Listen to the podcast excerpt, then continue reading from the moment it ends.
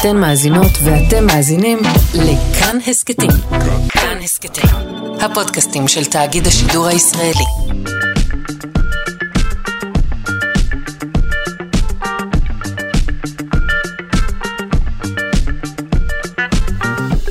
שלושה שיודעים.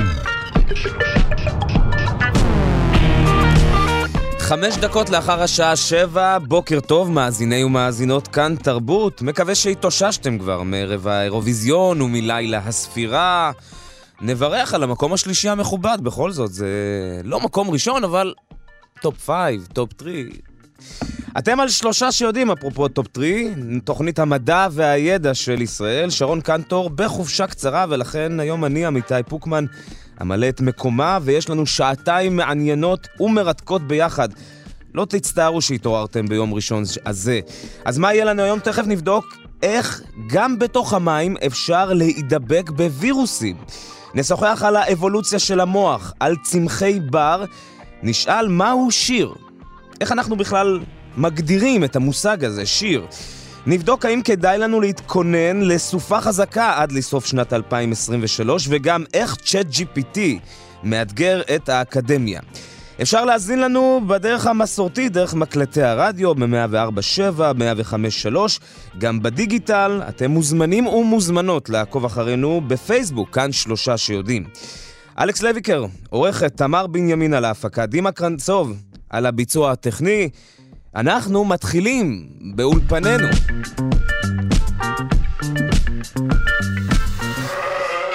מתחילים באולפנינו במכון דוידסון. נגיד בוקר טוב לברת שפירא, שלום לך. בוקר טוב. נתחיל עוד לפני שנדבר על הווירוסים, כי תכננו לדבר על וירוסים ודגים והכל, אבל קרה בסוף השבוע מחזה כל כך נדיר, כמעט יוניקורן אפשר להגיד, וזה כלבת ים שמגיעה לבקר אותנו.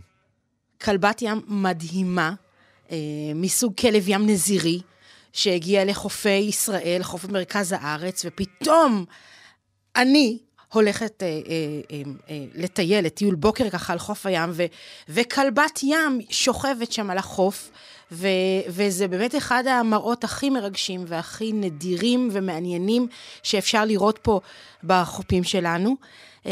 וחשוב להגיד שכלבי ים נזירים הם מאוד מאוד נדירים, לא רק כאן אלא גם בעולם. יש בסך הכל כמה מאות פרטים שנותרו, וזה מרגש לראות אותם אולי חוזרים לאט לאט אלינו. אני רוצה לשאול קודם כל לשלומה, כי אם היא הגיעה לחוף אני צריך לדאוג, זה אומר שהיא בסכנה, זה אומר שהיא במצוקה, או שזה חלק טבעי מהיומיום שלה?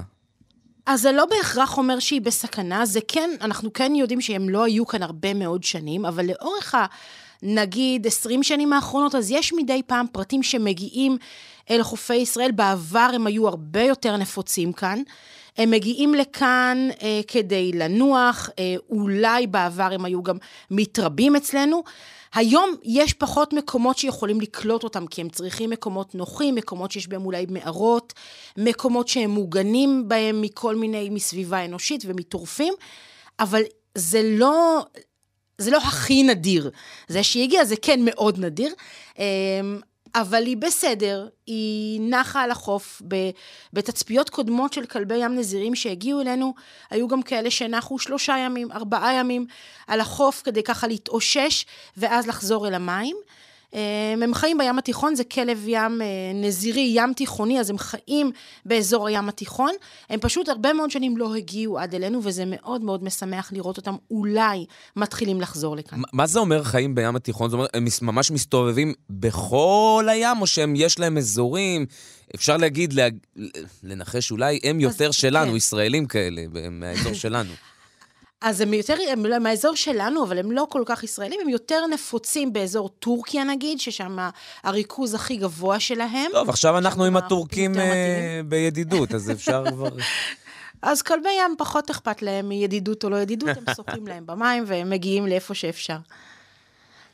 אז זו כלבת ים, והיא לא היחידה שנמצאת באזור, נכון? כי אנחנו תצפיות מלמדות שיש כמה כאלה כבר שממש מסתובבים, אולי הם טורקים, אבל הם מצאו מקלט נחמד מאוד בחוף ישראל. אז לאורך השנים הגיעו כמה וכמה פרטים שונים וביקרו אותנו, אם זה בראש הנקרה, אם זה במרינה בהרצליה, בחוף הבונים, יש ככה כל מיני עדויות, והם קיבלו שמות מקומיים כמו יוליה, הכלבה שמבקרת אותנו כרגע, או מאיה, כלבה שהגיעה לאזור צפוני יותר, אבל הם לא רק שלנו, כלומר הם מסתובבים בכל הים התיכון, הם באו לבקר אצלנו, אבל הם כנראה שהם לא ימליטו ויעמידו צאצאים אצלנו, לצערנו, כי זה אומר שהאזור שלנו יותר מקבל ויותר מזמין ויותר נכון להם, בתקווה בעתיד הם גם יוכלו להתרבות אצלנו, ואז זה יהיה משמח אפילו עוד יותר. אנחנו קוראים למשרד התיירות, למשרד החוץ, לא יודע, למישהו לקחת את זה כפרויקט, פשוט להסביר לכלבי הים ולכלבות הים, אנחנו מקבלים אתכם, תבואו, אנחנו רוצים שתראו בנו בית. אז יש, זה לא משרד החוץ, אלא מדענים שכן עושים עבודה מאוד מאוד מאוד חשובה, בלנסות למפות את מה האזורים שמתאימים לכלבי ים, ולנסות להפוך את החופים שלנו ליותר מזמינים, את השמורות שלנו ליותר מזמינות לכלבי ים. באיזה שלב בטיול את קולטת שמדובר בכלבת ים, שזה מה שעינייך רואות? זה היה קל, בגלל שכלבת הים יוליה, שומרים עליה אנשי רשות הטבע והגנים, ומהרגע שראיתי את הג'יפ של רשות הטבע והגנים, מיד ככה. הבנת שיש פה אירוע. כן, ואפשר היה ממש לראות אנשים שהלכו לטיול בוקר על החוף, וראו פתאום את הגידור של אנשי שמורות הטבע, וככה שומרים עליה ומשגיחים עליה, נותנים לה לנוח בנחת ובשלווה, עד שהיא תחליט שהיא הרבה יותר חזקה, ויש לה כוח, והיא יכולה לחזור אל הים. אנחנו מזמינים את יוליה בכל שלב. אנחנו ניפרד ממנה בעוד כמה ימים, אבל אם היא רוצה לשוב אלינו, אנחנו תמיד נקבל אותה. אנחנו תמיד נשמח. נשאר ברשותך בעולם המים היום.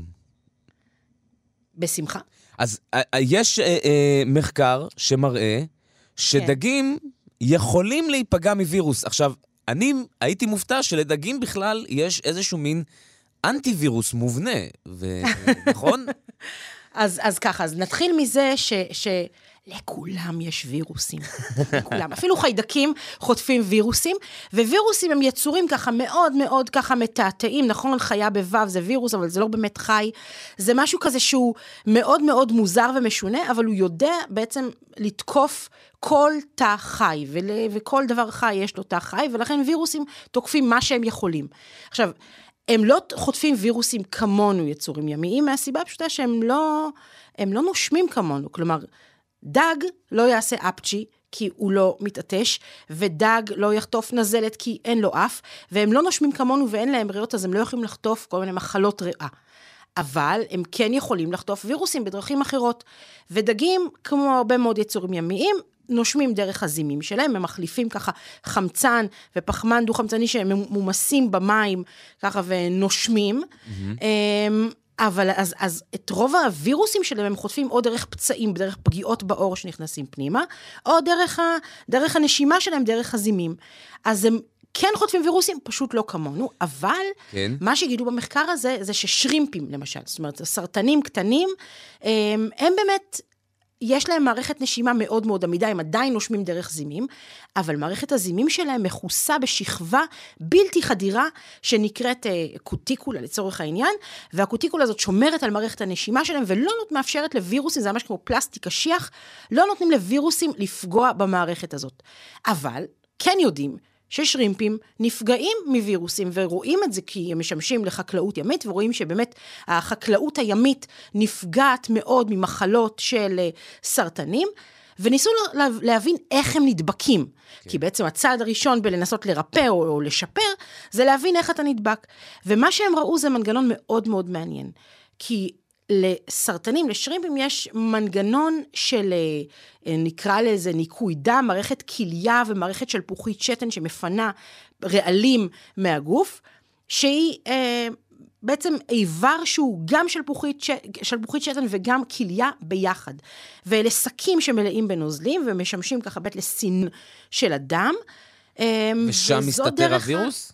לשם הוא מגיע? זאת אומרת, זה המקום שהוא תוקף? וזה המקום שדרכו הם מטילים שתן, והמקום הזה מתמלא במים, והמקום הזה הוא פגיע. עכשיו, זה אומר שבמקום שהם ינשמו ויחטפו וירוסים, האזור הזה הפגיע יותר, הוא זה שנפגע. אבל מה שהם עוד גילו בקשר לאיבר הזה, שהם נתנו לו את השם נפרו-קומפלקס, כי נפרו זה מהמילה נפרולוגיה, מהאיברונים הקטנים שיש בכליות, והקומפלקס, שזה קומפלקס באמת של שני איברים ביחד, הוא גם משמש לשרימפים כדי למשל להיחלץ מהשלד החיצוני שלהם כשהם מתנשלים, והם צריכים לגדול והם צריכים להפעיל ככה לחץ על השלד החיצוני כדי לצאת יחד עם השלד החדש שלהם. אז הם ממלאים את האיבר הזה במים, מפעילים כוח ומצליחים ככה להיחלץ מהשלד הישן.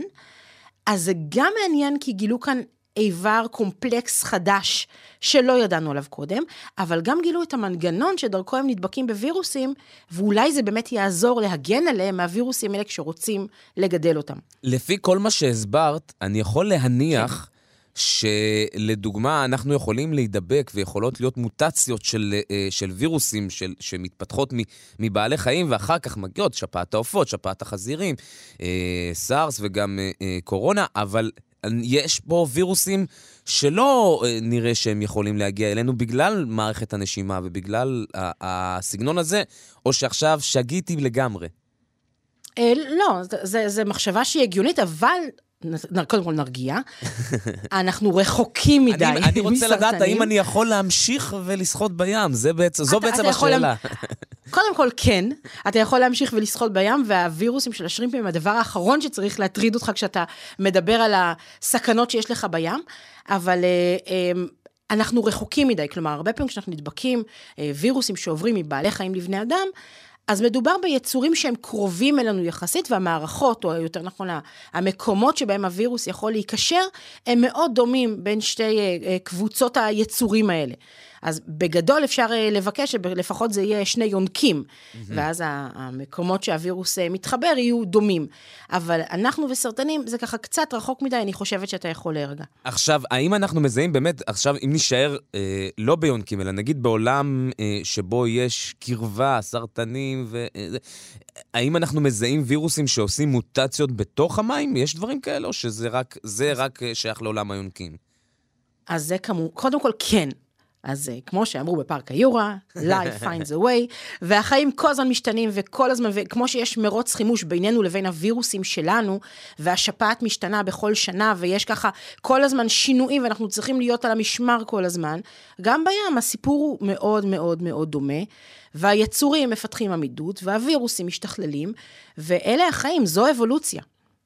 מה אנחנו יכולים להסיק מזה הלאה? זאת אומרת, זה מחקר שלמדנו, כמו שאמרת, גילינו איזשהו איבר חדש, גילינו איזשהו מנגנון חדש של אותם שרימפים לצאת. האם אנחנו יכולים לקחת מהדברים האלה ולפתח איזשהם דברים שיכולים גם לעזור לנו בני אדם?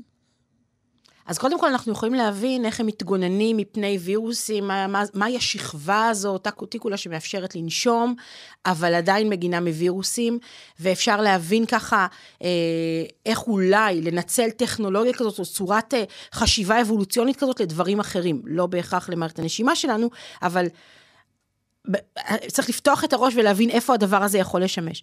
הדבר השני זה באמת לחקלאות, וברגע שאתה מבין איך דברים נדבקים, אתה גם יכול אולי להבין איך להגן עליהם. וזו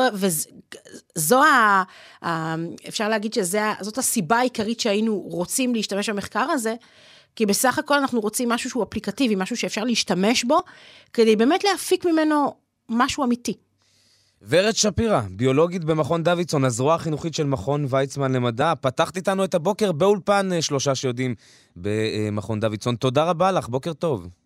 בוקר טוב.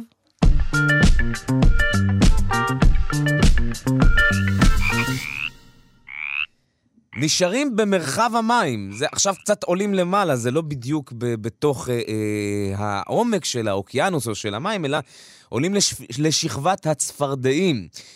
ומדענים גילו שמין של צפרדע מסייע בהאבקת פרחים. זו הפעם הראשונה שתופעה כזאת נצפתה בקרב דו-חיים.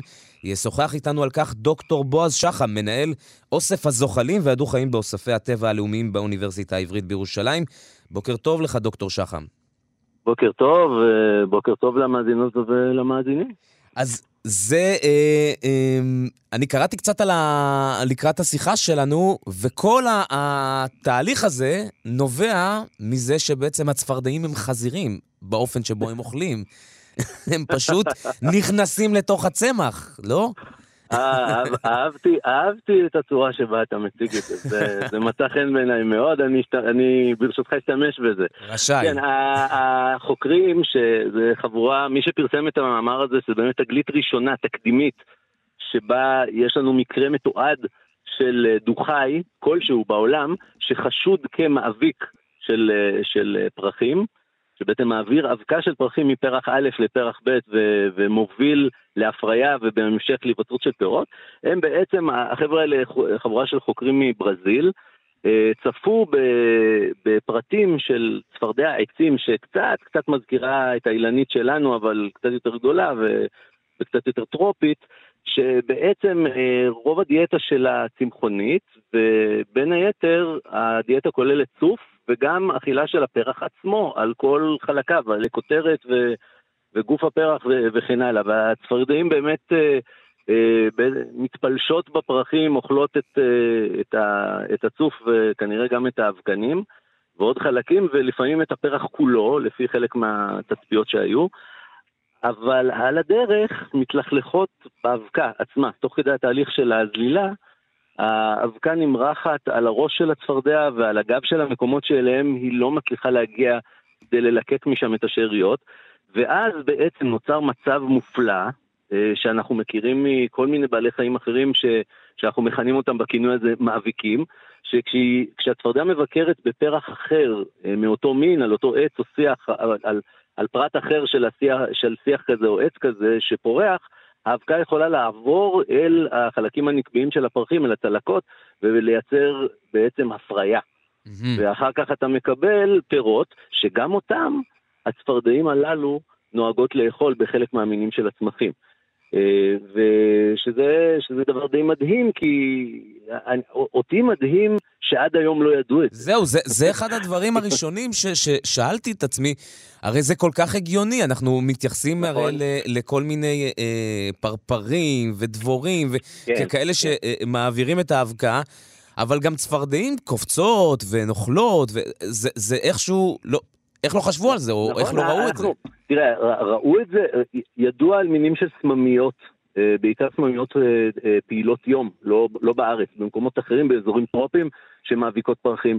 ידוע על מחרסמים, על כל מיני עכברי בר ודומיהם, וגם אפילו על למורים, ומאוד מאוד מפורסם שיש ציפורים שיודעות לעשות את זה, ויש גם עטלפים שיודעים לעשות את זה. זאת אומרת, זה ידוע בחולייתנים, בכל מיני מקומות בעולם, בכל מיני מקרים כאלה, צירופים של מאביק ופרח מואבק, אבל עד היום בדו-חיים מעולם לא צפו בדבר הזה, למרות שהיה ידוע, בצפרדע הספציפית הזאת, היה ידוע שהדיאטה שלה כוללת פרחים וגם פירות.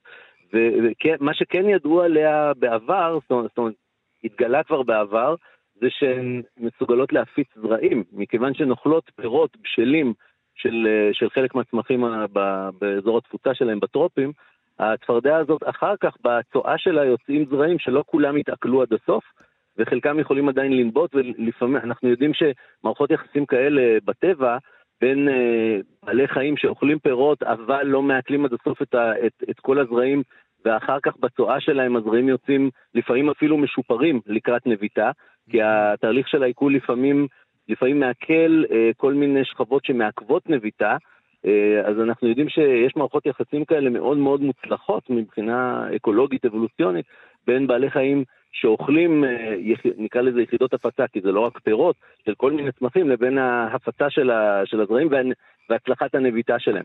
עכשיו, העניין של ההאבקה לא היה ידוע באף דו-חי בשום מקום בעולם, וזה כשיש לנו למעלה מ7,000 מינים של דו-חיים מוכרים כיום למדע.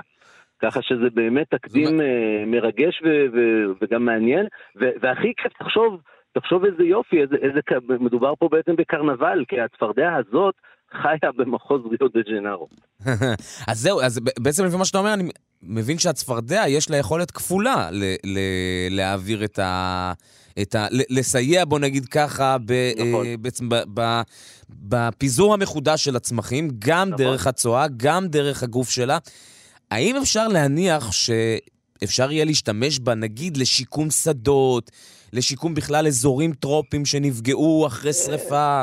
בוא נאמר שהחלק אני ישר מחפש את היישום, איך אפשר כן, החלק שלה כן, אבל אני הבנתי שבשיחה הקודמת גם זה היה חזק, השאלה שלה איך מיישמים את התגלית.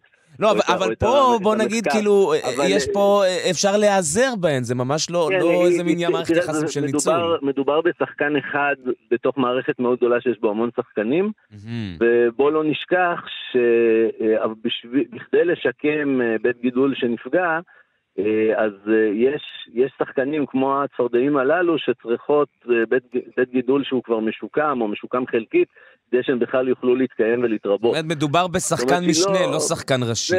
כן, אפשר לדמיין מצב שבו פרטים של הצפרדע הזאת ינסו לנדוד למקום אחר, או לשנות את המיקום שלהם המרחבי, למצוא קטם אחר של יער, ובדרך יעשו את הצרכים שלהם עם הזרעים מפירות שהם אכלו, ואז ינבטו שם זרעים במקום שנשרף לא מזמן, או נהרס ועכשיו מעוניינים לשקם אותו, אבל זה, אני חושב שזה מאוד, זה קצת קלוש, בוא נגיד ככה. אז השאלה עכשיו, האם דוקטור שחם מסתובבים עכשיו חוקרי צפרדעים בכל העולם, ומתחילים לחקור את כל המזנים של הצפרדעים, האם לא רק מדובר בצפרדע הספציפית הזו בברזיל, אלא גם הצפרדעים שיש פה בנחלים שלנו, מתחילים לבדוק האם גם הם יכולים לעשות את הפעולה הזו.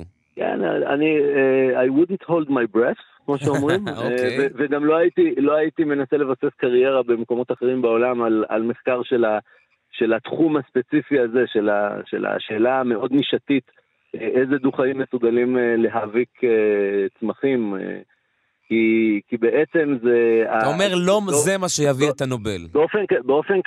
באופן כללי אנחנו יודעים שבעלי חוליות, רוב המקרים של בעלי חוליות שאנחנו מכירים, זה גם מהיונקים וגם מהציפורים, שמאביקים פרחים, זה באזורים טרופיים. שיש בהם, אפילו מלמדים את הסטודנטים בכל מיני קורסים על אקולוגיה ועל פריחה והאבקה, מלמדים איזשהו מושג כזה חצי רשמי של פרחי עטלפים. זאת אומרת פרחים שהמבנה שלהם התהווה מבחינה אבולוציונית עבור סלקציה להיות גדולים בהירים מאוד, ולכן הם בולטים על הרקע של החושך בלילה, ושנמצאים בפריפריה של העץ או של השיח, כדי שלעטלפים יהיה קל לגשת אליהם והם לא מסתבכים בתוך הסבך. גם רואים אותם וגם יכולים לגשת אליהם, וגם הפרחים הללו, יש להם גיבולים מאוד חזקים, כדי שהם יוכלו לשאת במשקל של העטלף שנוחת עליהם באופן זמני, זה להתפלש בצוף ובאבקה ולנשנש את ארוחת הערב שלו. ככה ש... ואת הדברים האלה אתה רואה בעיקר באזורים טרופיים, ביערות גשם וכדומה. וזה פחות, בחבל הים תיכוני למשל אצלנו, ובוודאי בחבל המדברי, אתה לא רואה כל מיני פרחים שמתוכננים במרכאות או שלא במרכאות לקראת מאביקים מהטיפוס הזה, שהם הרבה יותר כבדים ולא מעופפים, ככה שיש הרבה מגבלות על התנועה המרחבית שלהם. ואני חושב שעדיף להמשיך לחקור את החרקים. אתה אומר, עדיף למצוא מישהו אחר מאשר לאלף את הצפרדעים הים תיכוניות. הם לא ניתנות לאילוף, הן לא עובדות אצל אף אחד. דוקטור בועז שחם, מנהל אוסף הזוחלים והדו-חיים באוספי הטבע הלאומיים באוניברסיטה העברית בירושלים. תודה רבה לך על השיחה הזו. תודה רבה, ושבוע טוב. שבוע טוב.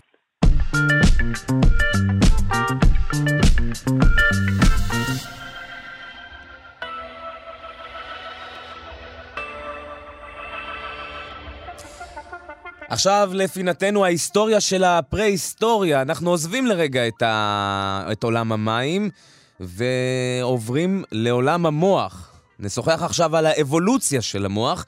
דוקטור אלון ברש, מומחה לאנטומיה ואבולוציה של האדם מהפקולטה לרפואה על שם עזריאלי באוניברסיטת בר אילן. בוקר טוב לך.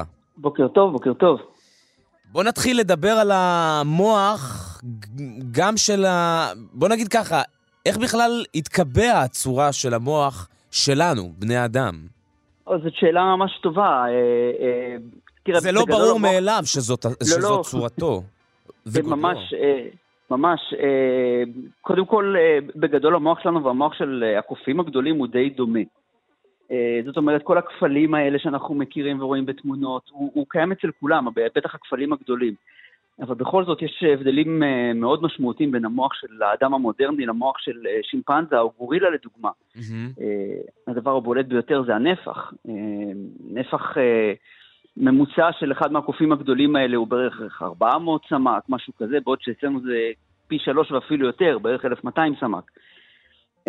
ובאמת, כשאנחנו מתחילים להסתכל על האבולוציה של המוח, אז זה מאוד מאוד בולט לעין ומאוד מאוד יוצא דופן. הראש שלנו הוא מאוד מוזר בגלל זה, גם לא עובר אפילו בתעלת הלידה. וזה באמת סיפור מעניין על איך הגענו למצב הזה שקיבלנו מוח כל כך גדול, ואני רוצה להבהיר שיש פה גם כן לא רק עניין של גודל שהוא מאוד מאוד משמעותי, אבל גם הצורה של המוח של האדם המודרני שונה מהצורה אצל קופים. אני רוצה לשאול אותך שאלה דטרמיניסטית אולי.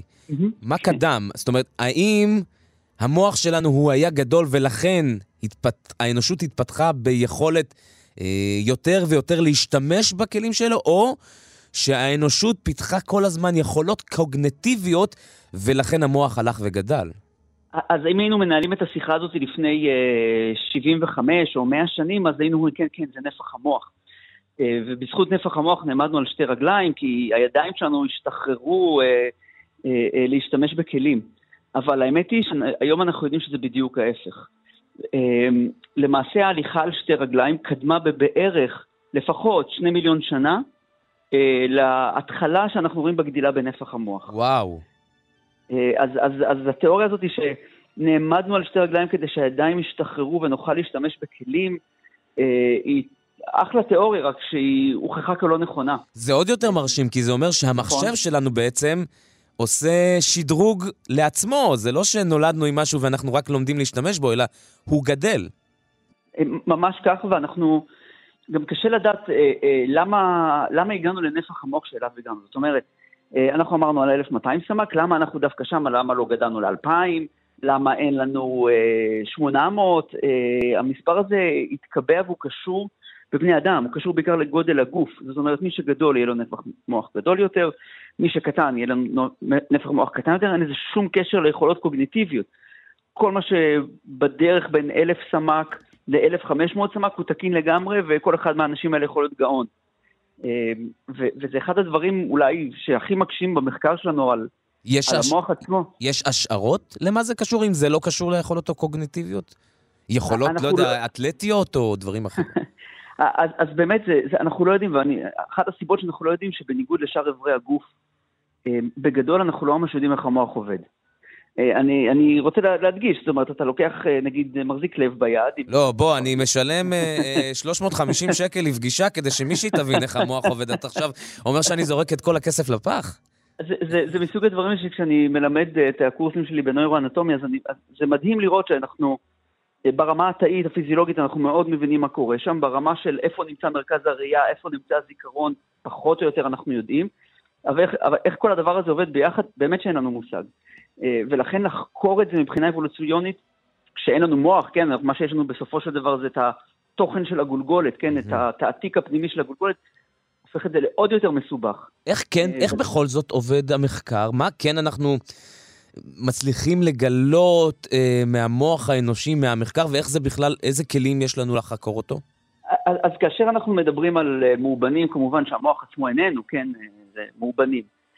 ואז אנחנו יכולים להסתכל פשוט על התעתיק הפנימי של הגולגולת. התעתיק הפנימי של הגולגולת שומר על צורת המוח פחות או יותר.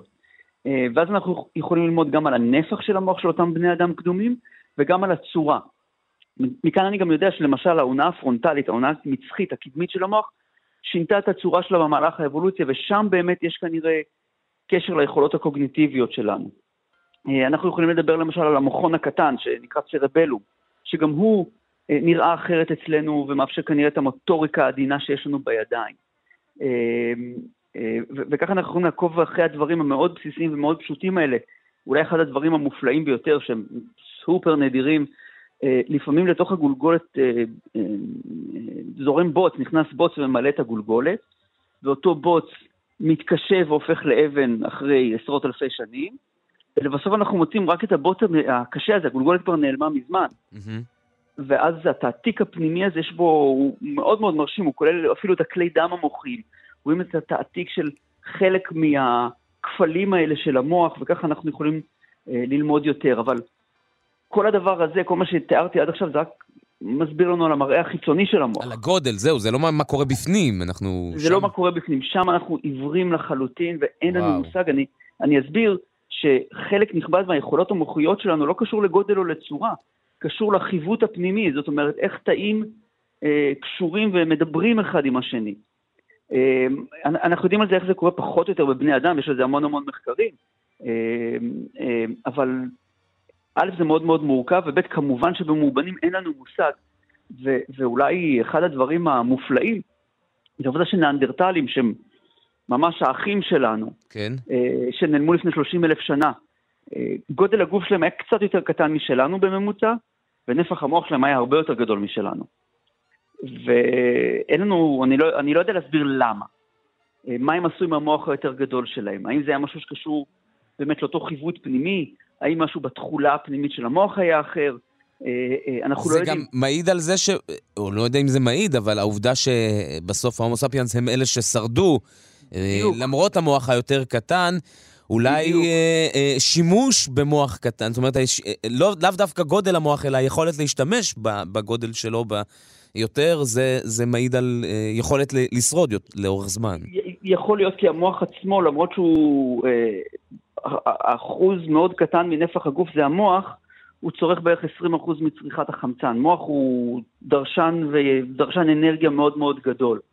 האם שם האם בגלל זה? אנחנו לא יודעים. מה שכן, בשנים האחרונות, בגלל שיש לנו, הצלחנו להפיק DNA מעצמות של נאנדרטלים, איפשהו בתוך ה-DNA הזה, מצוי הקוד לאיך בונים מוח של נאנדרטל. אז אולי נצליח לדעת איך בנו מוח של נאנדרטל. שאלה עתידנית לסיום שאתה יכול ממש למחוק אותה אם אתה לא רוצה לענות, כי זה לא מהתחום.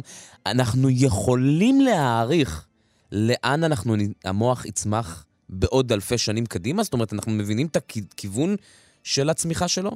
לא, וגם יותר גרוע, יותר טוב מזה, זה תלוי אם אתה מסתכל מנקודת מבט רפואית או אבולוציונית, ברגע שהרפואה המודרנית מצילה את החיים שלנו שוב ושוב, אז אנחנו קצת יצאנו מהמשחק האבולוציוני. זאת אומרת, המוטציות כבר כמעט לא משחקות, כי כולם שורדים. לא, כי כולם שורדים. ולכן אנחנו לא יודעים, או להפך, עושים הפלות, או כל מיני דברים כאלה, כדי למנוע כל מיני תקלות, שאולי בעצם הן לא בהכרח רעות למוח נקרא לזה, אנחנו לא יודעים. וואו, זה כל כך מרתק, זה ממש... אולי אני רק אסיים בזה שאחת המגבלות הכי גדולות למוח האנושי זה הלידה. עם התינוק, עם המוח היה הרבה יותר גדול, פשוט לא היינו מצליחים לעבור בתעלת הלידה. ואין מקום. גם כבר מבחינה אבולוציונית אנחנו מבינים שאנחנו צריכים להתחיל קטן, עם מוח קטן, כדי לצאת בכלל, כדי לשרוד. נכון. אבל מאז שאנחנו עושים ניתוחים קיסריים, אולי זה כבר לא כל כך מגבלה. אז אולי עוד... לא יודע, 10,000, 20, 30, מיליון שנים יצאו, לא יודע, ילדים עם ראש הרבה יותר גדול. מי יודע. דוקטור אלון ברש. נעשה את השיחה הזאת עוד מיליון שנה ונדע. מבחינתי קבענו. זה כבר יצדית. מומחה לאנטומיה והאבולוציה של האדם מהפקולטה לרפואה על שם עזריאלי באוניברסיטת בר אילן. תודה רבה לך, שבוע טוב, בוקר טוב. תודה רבה, תודה רבה.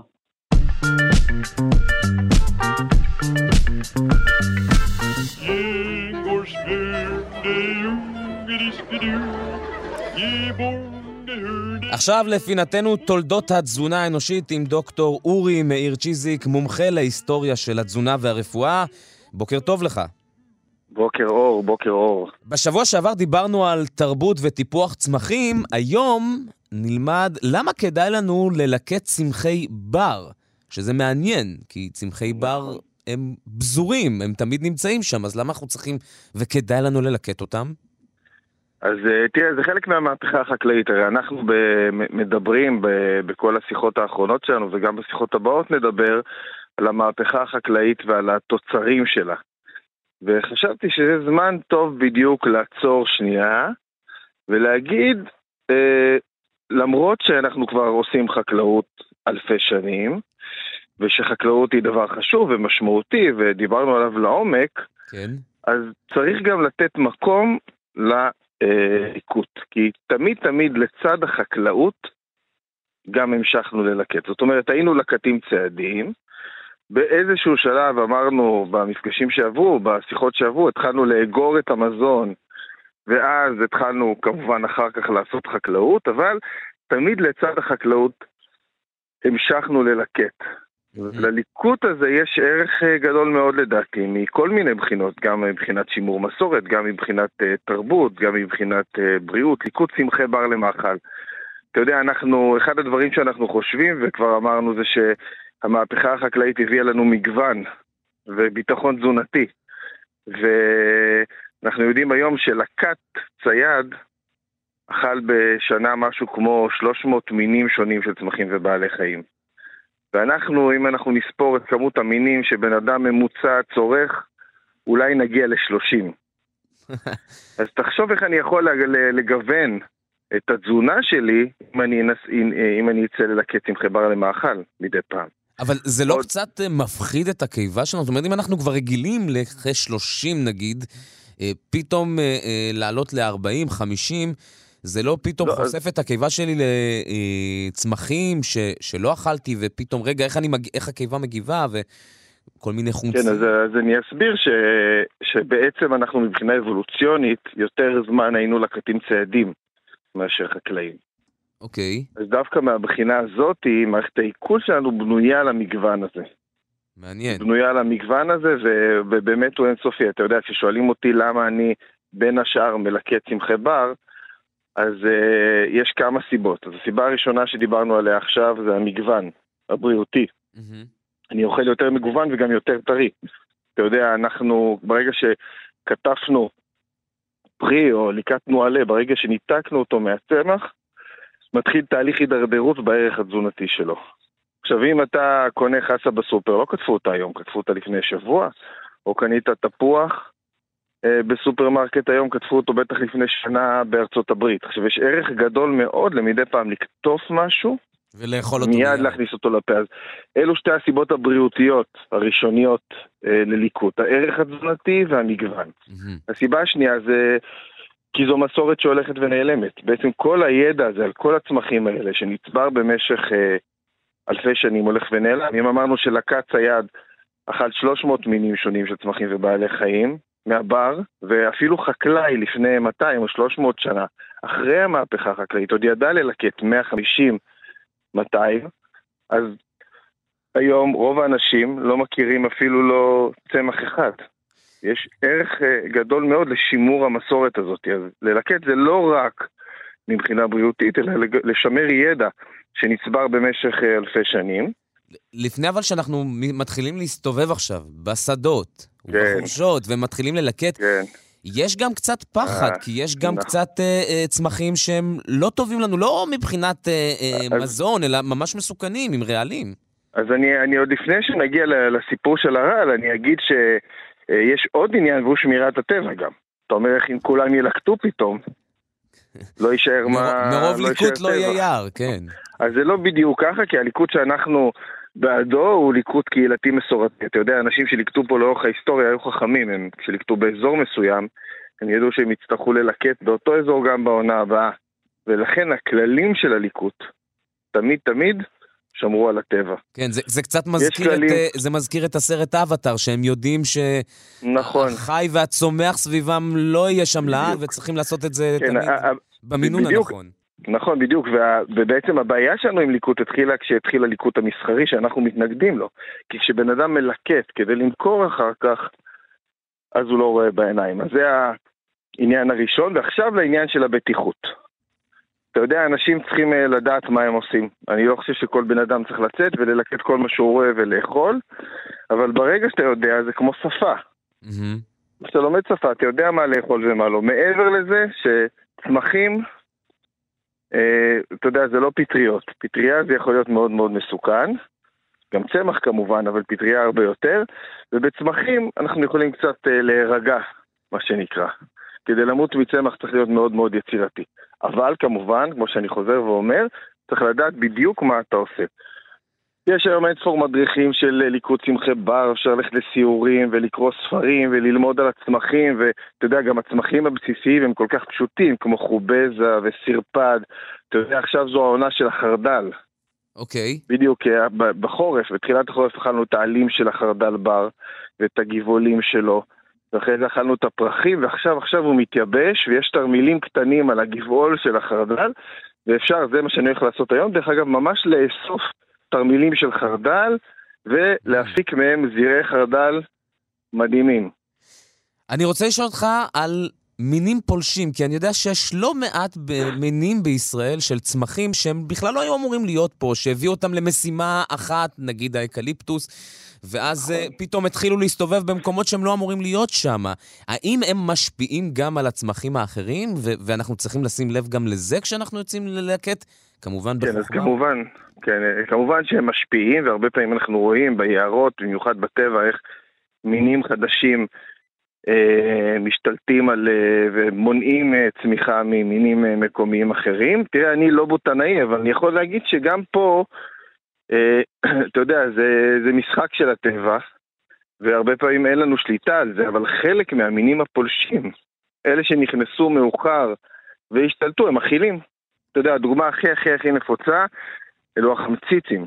כן. שכולם מכירים ואוהבים. החמציצים זה מין פולש? כן, החמציצים הם חדשים פה באזור שלנו, הגיעו ממש לאחרונה, והם השתלטו מאוד מאוד מהר בזכות מנגנון שיש להם שלא מאפשר לנו להיפטר מהם. מה זה, הם כמעט ישראלים לכל דבר, זה עכשיו אתה מפתיע אותי. אבל תראה, בגלל שהם משתלטים והם כל כך חזקים, במקום, אתה יודע, if you can't beat them, join them. בוא נאכל אותם. חמציץ הוא טוב, גם העלים שלו דרך אגב, אנחנו בתור ילדים אכלנו את הגיבולים. אבל גם הפרח וגם העלים טובים לתבשילים ולשייקים ולסלטים. לפחות נשתמש בהם וננצל את האיכויות שלהם בשביל התזונה שלנו. תראה, במקום שאני בא ממנו, אני גר ביוקנעם, אני יכול להגיד לך שמי שמסתובב בבקרים רואה ליקוט מסיבי, נגיד של עלי גפן, בשביל היפרח. וכמעט, נגיד בסתיו, כמעט אין להשיג עלי גפן בסביבה היוקנעמית. אז צול, לקטו, הנה אנחנו קוראים, אבל בחוכמה ותתחשבו. דוקטור אורי מאיר צ'יזק, מומחה להיסטוריה של התזונה והרפואה, על עוד פינה נהדרת של תולדות התזונה האנושית. תודה רבה לך. תודה רבה גם לך, להתראות.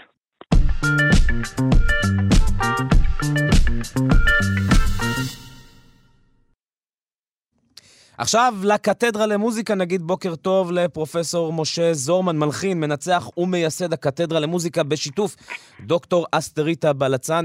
שלום לך. אסטריד בלצן. אסטריד בלצן, אני מתישהו אני אגיד את זה טוב, אבל זה אני השם, זה לא ה... לא, זה ההורים של האשמים שנתנו לה את השם הזה. לא, אני תמיד אקח את האחריות על עצמי. בוקר טוב לך פרופסור זורמן, שלום לך. מה נשמע? אנחנו נקדיש גם את הפינה הזו לאירוויזיון ברשותך.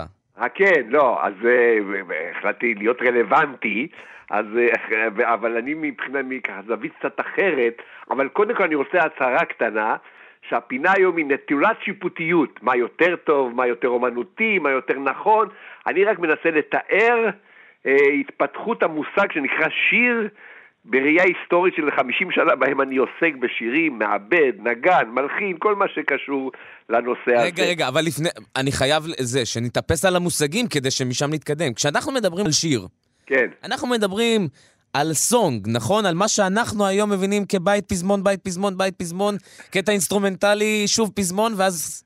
כן, זה מה שאנחנו מתכוונים לשיר. אבל היה מה שקרוי רוטינה, איך כותבים שיר. משורר או פזמונאי כותב טקסט, מביא את זה למלחין, לאחר שהשיר מולחן נבחר זמר, ואז הוא עובר השיר למעבד המוזיקלי, שנותן לו את המעטפת הנכונה מבחינת הכלים המלווים, התבנית הליווי וכו', ואז נכנסים לאולפן ומקליטים, זה שיר, ואז הוא יוצא. אבל כל זה היה מקובל לפני מספר שנים. אז אני רוצה לפני שנגיע למה שקורה היום, לשמוע מספר דוגמאות לשירים שנכתבו בנוסח הזה. היום זה בכלל נותנים לצ'אט GPT, וזהו, ואחרי 5 דקות יש ל5. כן, ויש כל מיני פונקציונרים אחרים שנצטרים בתמונה. אבל בוא נשמע, סתם בשביל להיזכר, זה נשמע כאילו פרה-היסטוריה, השיר שזכה באירוויזיון הראשון בשנת 1958. נקרא וולארה קנטארה, לעוף ולשיר בשמיים הצבועים בכחול. אתה נורא נחמד שאתה שר ואתה מרגיש שאתה מתעופף באוויר. את השיר שר במקור הזמר האיטלקי דומניקו מודוניו. פסטיבל האירוויזיון הראשון 1958, תשמעו.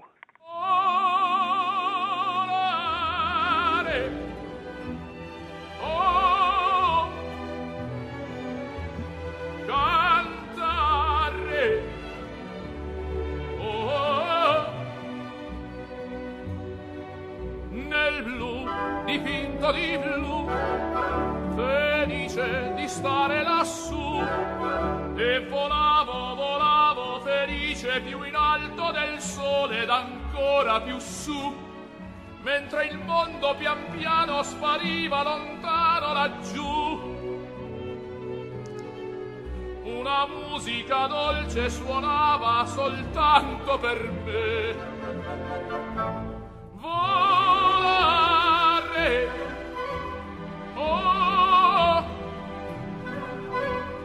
cantare. וואו, איזה קצב איטי ונעים. עכשיו, רק תיקון, פה הייתה איזו אי הבנה, הביצוע ששמענו זה לא של דומניקו מדוניו הזמר שזכה באותו זמן באירוויזיון, אולי נשמע את זה אחר כך, אלא של פברוטי, זמר האופרה הגדול, שלקח את השיר הזה כמה שנים אחר כך וביצע את זה בקול שלו. אבל זה רק אומר, אתה צריך, מה שקרוי, האיטלקים קוראים לזה הקול היפה, כדי לשיר את השירים האלה, ויש זמן, ואתה שר על השמיים הכחולים, זה זמן שאתה מתעופף ושר. אז זה מה שהיה בפסטיבל, באירוויזיון היה הראשון. אבל בוא נשמע, סתם בשביל קצת לקבל גם איזה מושג, כן. איך נשמע השיר שזכה בפסטיבל הזמר הראשון שלנו בשנת 1990. או בישראל. בישראל. השיר נקרא ערב בא, הלחן של אריה לבנון והטקסט של עודד אביסר.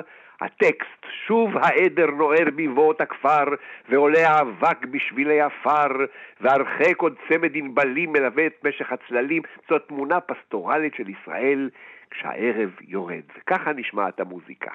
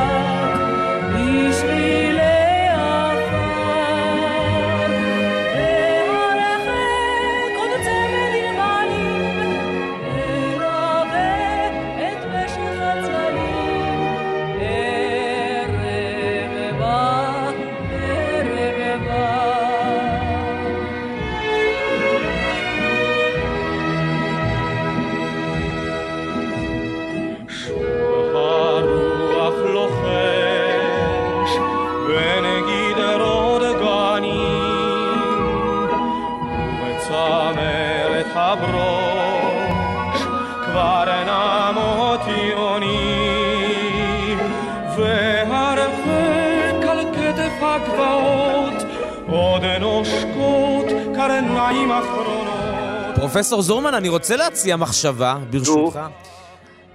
יש לי תחושה שהקצב, הטופים, מאוד מאוד קשור לחברה שבה נכתב השיר. זאת אומרת, תקופה שבה הזמן היה הרבה יותר איטי, לא היה וואטסאפים, לא היו עדיין טלפונים, הכל היה יכול להיות הרבה יותר נינוח. ולעומת זאת היום אנחנו הרבה יותר קצביים, ואנחנו הרבה יותר חייבים מין סאונד בייטס, והרבה יותר לענות על הצרכים המיידיים שלנו. לא, כי היום בעידן הרשתות חברתיות, יוטיוב, ספוטיפיי וכולי, שיר כזה לא יכול לעבוד. שיר לא יוצא, כי צריך, כשאתה מוציא שיר, אתה גם צריך במאי קליפים, כי היום אין להוציא שיר בלי קליפ שיצמד. והיום אנחנו לא שומעים שירים, אנחנו רואים שירים. תפקיד של המעבד המוזיקלי יוחלף, המילה מעבד לא קיים, קוראים לזה מפיק מוזיקלי. למה? כי הוא יושב באולפן ומפיק בעזרת מעטפת של... הוא כבר חושב איך ויזואלית השיר הזה ייראה. ויזואלית, וגם האלקטרוניקה, הסינתסייזרים ולופרים ומחשב וכולי.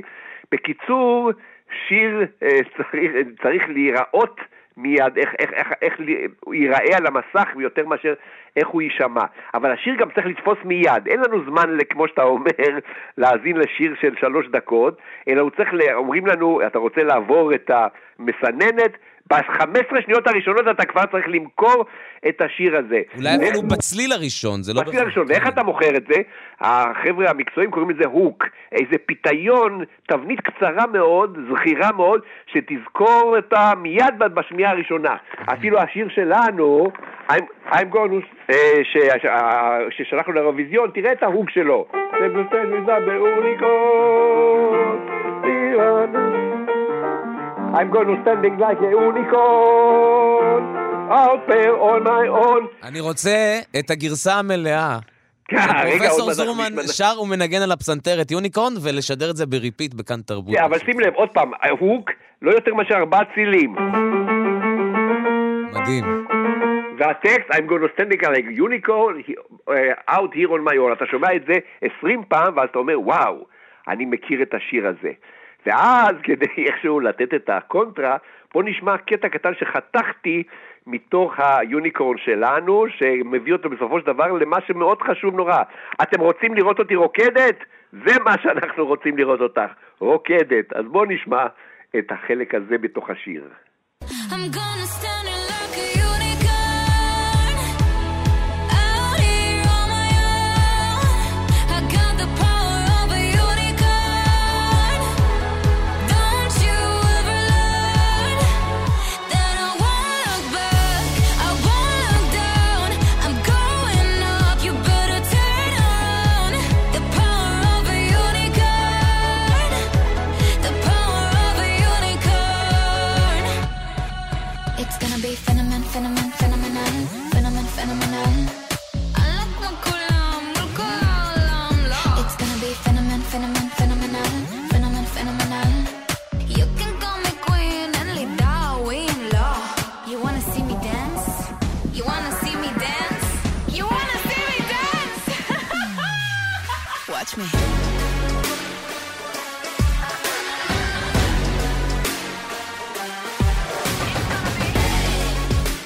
תסלח לי האנושות, אבל אני מעדיף את הפסנתר שלך.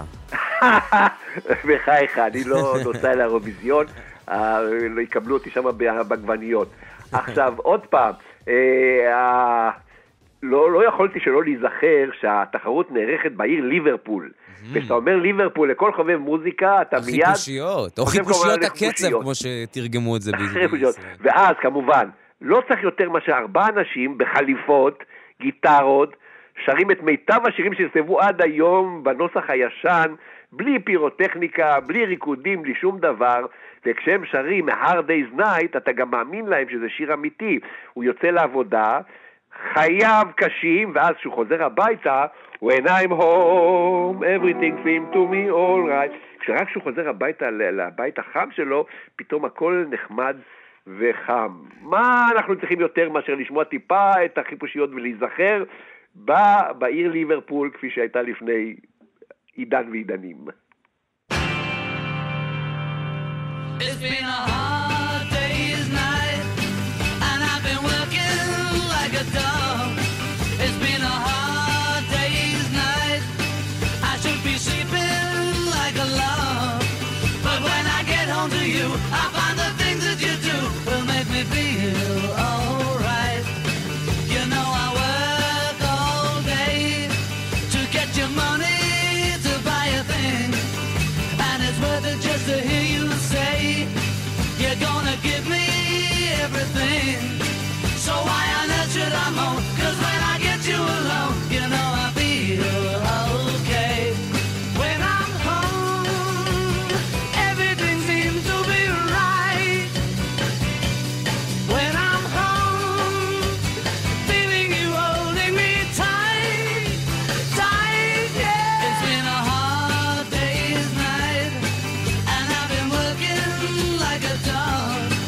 It's been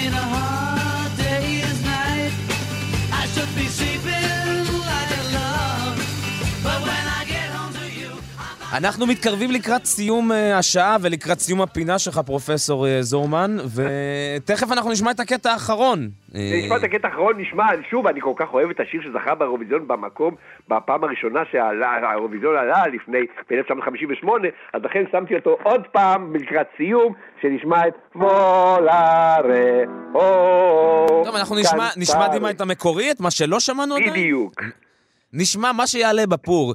פרופסור משה זורמן, מלחין, מנצח ומייסד הקתדרה למוזיקה בשיתוף דוקטור אסטריד בלצן. תודה רבה לך. תודה, להתראות.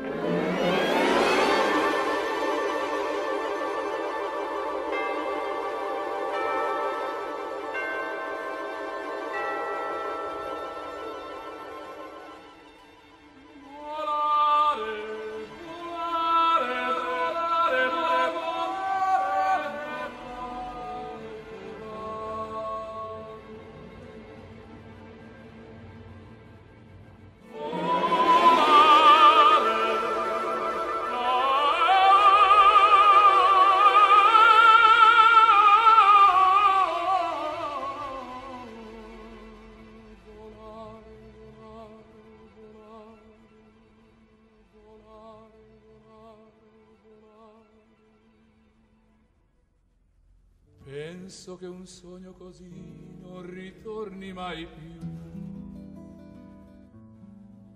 Mi dipingevo le mani e la faccia di blu. Poi d'improvviso venivo dal vento rapito e incominciavo a volare nel cielo infinito.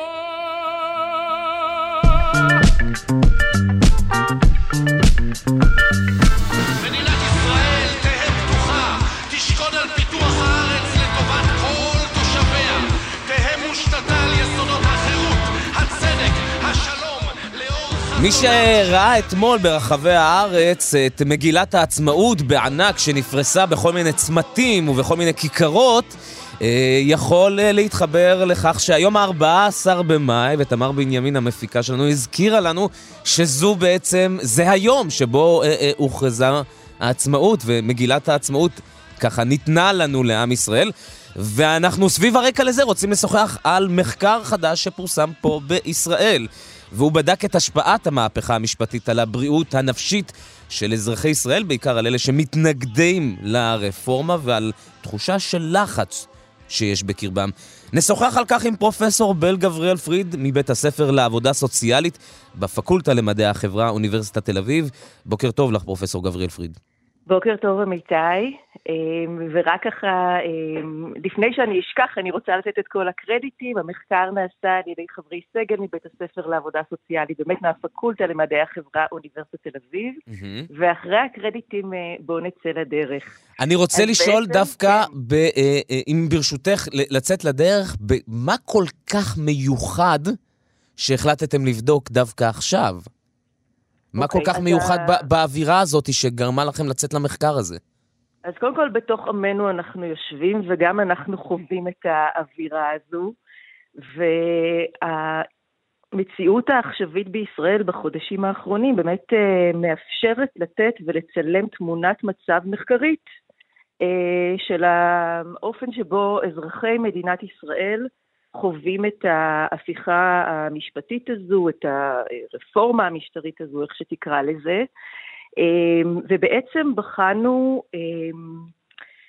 איך אנשים מרגישים איזה מדדים של בריאות, מדדים של בריאות נפשית נפגעים או נחווים בעת הנוכחית. המחקר עצמו בעצם כלל 876 אנשים שענו לסקר אינטרנטי, שבעצם שאלנו אותם, השאלה המרכזית הייתה, האם אתה מתנגד או תומך ברפורמה המשפטית הזו, ובהתאם לזה נבחנו מדדים של דיכאון, חרדה, לחץ, תחושת שייכות לחברה הישראלית, מידת המעורבות שלהם בהפגנות, ובעצם המחקר הזה נותן תמונת מצב של מדדי בריאות נפשית והתנהגויות בסיכון בעת הנוכחית. אני כן חייבת להגיד שבאמת זה אחד המחקרים היחידים בעולם שנעשו בזמן אמת. זהו, זה, כשקראתי על המחקר, השאלה הראשונה שלי עלתה, זה אנחנו לא קרובים מדי כדי לבחון את זה? אני חושבת שזה נותן, תראה, זה מחקר אורך. אנחנו מתכוונים למדוד את זה במשך 3 פעמים. הפעם הראשונה שבדקנו את זה, זה היה בשבוע, בדיוק שהוא היה שבוע סוער בפוליטיקה הישראלית.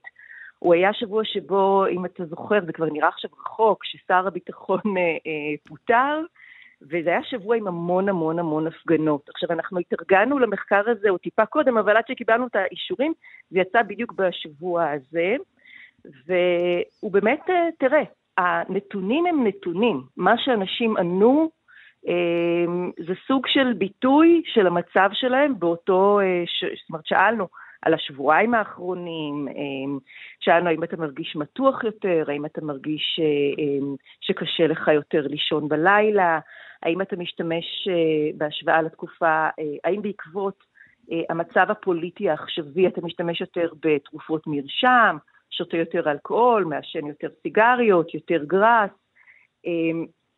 ובעצם זה אפשר לנו לתת תמונת מבט על החברה הישראלית, ואני רוצה להגיד, אתה יודע, ככה, מדברים המון על הפגיעה בכלכלה, מדברים על פגיעה במעמד של ישראל, אבל המחקר הזה, ואני תכף אפרט לך את הממצאים, בעצם מראה על פגיעה בבריאות הנפשית של אזרחי מדינת ישראל. שזה נורא מעניין, כי הדעת נותנת, מי שגר פה, שסטרס זה דבר מובנה אצלנו, ובטח כשאנחנו נמצאים בתקופה של הפגנות ומחלוקת, אבל טראומה, השימוש במושג טראומה, זה מה שהפתיע אותי כשקראתי את זה. זאת אומרת, זה כבר שלב אחד קדימה. זה בעצם מדדים של לחץ וטראומה. זאת אומרת, זה סימפטומים שכשאתה מודד אותם, אז אתה שואל כאילו על עכשיו. זה מין איזה סקרינינג כזה שעשינו ביחס לאוכלוסייה, וכן, זה מראה שאנשים חווים סטרסורים. אתה יודע, ושוב, כולנו מדברים על העלות הכלכלית, אבל מעטים מבינים את המחיר הנפשי, והפוליטי והנפשי בהחלט קשורים אחד בשני. בואי נצלול ברשותך לתוך המחקר. לתוך המחקר. אז בעצם אנשים, מי שבעצם מתנגד לרפורמה, מבטא הרבה יותר סימפטומים של דיכאון, לחץ וחרדה. הם מבטאים יותר קשיים בלהירדם בלילה, הם מבטאים חוויה של איום מהותי, ערעור על איזה משהו פנימי עמוק, שגורם לאנשים להרגיש שהם בסכנה. שאלנו אנשים עד כמה, שאלות קיומיות, על כמה אתה מרגיש קשור למדינה, עד כמה אתה מרגיש שאתה חלק מהחברה, עלו בך מחשבות שאתה חלק מהחברה הישראלית. אז ממש ככה יש ערעור בקשר של אנשים עם החברה, ואנחנו יודעים שתחושת שייכות, דרך אגב, sense of belonging, זה אחד מהמדדים שמצביעים על בריאות נפשית, זה כוח, כאילו, העובדה שאתה שייך לאנשהו, זה עושה לך המון טוב, זה עושה לך טוב בחוויה. עכשיו, אני כן, אז בעצם, יש הבדלים מובהקים, בין מי שבעצם מתנגד ככה לרפורמה ומי שבעד הרפורמה. אנחנו גם בדקנו גם מתנגד חלקית ובעד חלקית, אבל כאילו ההבדלים המובהקים באמת זה בין שני הקצוות, שזה כמעט מחצית מהמדגם, כאילו הקצוות האלה. עכשיו, ממצא מעניין שאני רוצה להגיד, זה שנכון שיצאו הבדלים מובהקים בין המתנגדים לתומכים. אבל גם מי שתומך ברפורמה מרגיש לחץ נפשי. אמנם ברמות נמוכות יותר בהשוואה למי שמתנגד, אבל בעצם גם הם... לא, אבל זה לא מפתיע כל כך, כמו שהתחלנו את השיחה, בתוך עמנו אנחנו חיים. אי אפשר, זה מלווה אותך בסופר, בקופת חולים, זה בארוחה משפחתית. אתה יודע, אבל אתה אומר שזה לא מפתיע, אבל אתה יודע, בתקופה שמדברים בה גם על איזה סוג של כיתוב חברתי, אז יש כל אחד, כל מחנה אולי מתבצר בחוויות ובמחשבות של עצמו.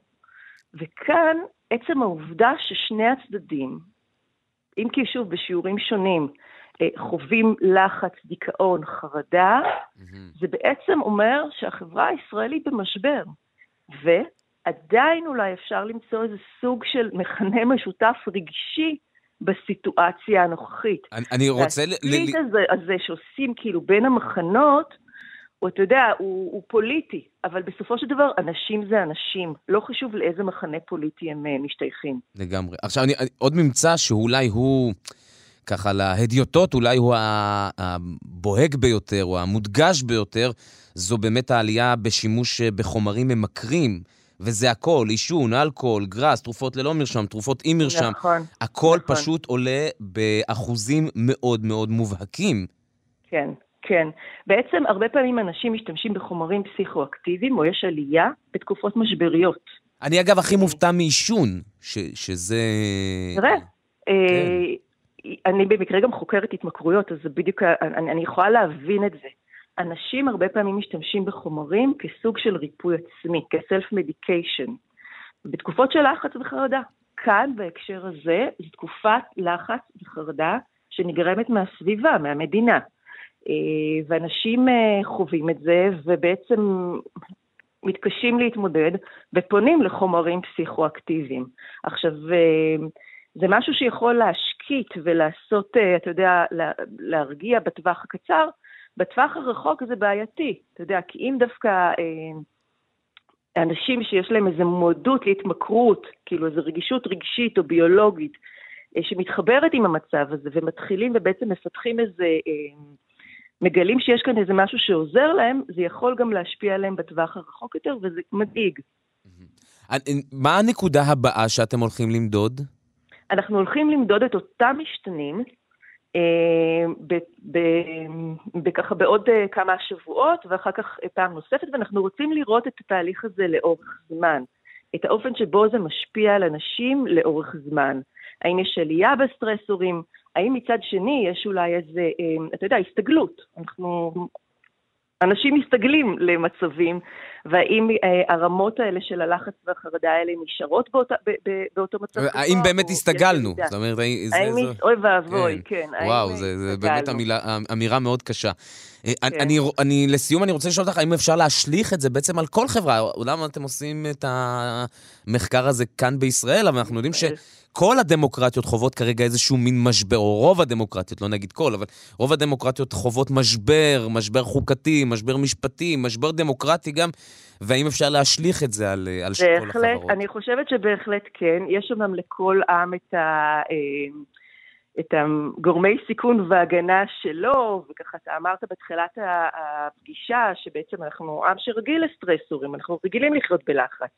אז מאוד יכול להיות שדווקא בישראל אנחנו אולי טיפה יותר חסינים, אבל אני לא יכולה להגיד לך את זה, בהחלט כן אפשר לקחת את המודל הזה ולבדוק אותו במדינות אחרות, וזהו בגדול, זה מחקר שמראה את הקשר בין פוליטיקה לבין בריאות נפש, בין מצב פוליטי לבריאות נפש, וזו הייחודיות שלו. פרופסור בל גבריאל פריד, בית הספר לעבודה סוציאלית, הפקולטה למדעי החברה, אוניברסיטת תל אביב, חלק מצוות שערך את המחקר הזה, אנחנו נמשיך לעקוב גם בנקודות הבאות, זה באמת מעניין לראות האם הסתגלנו.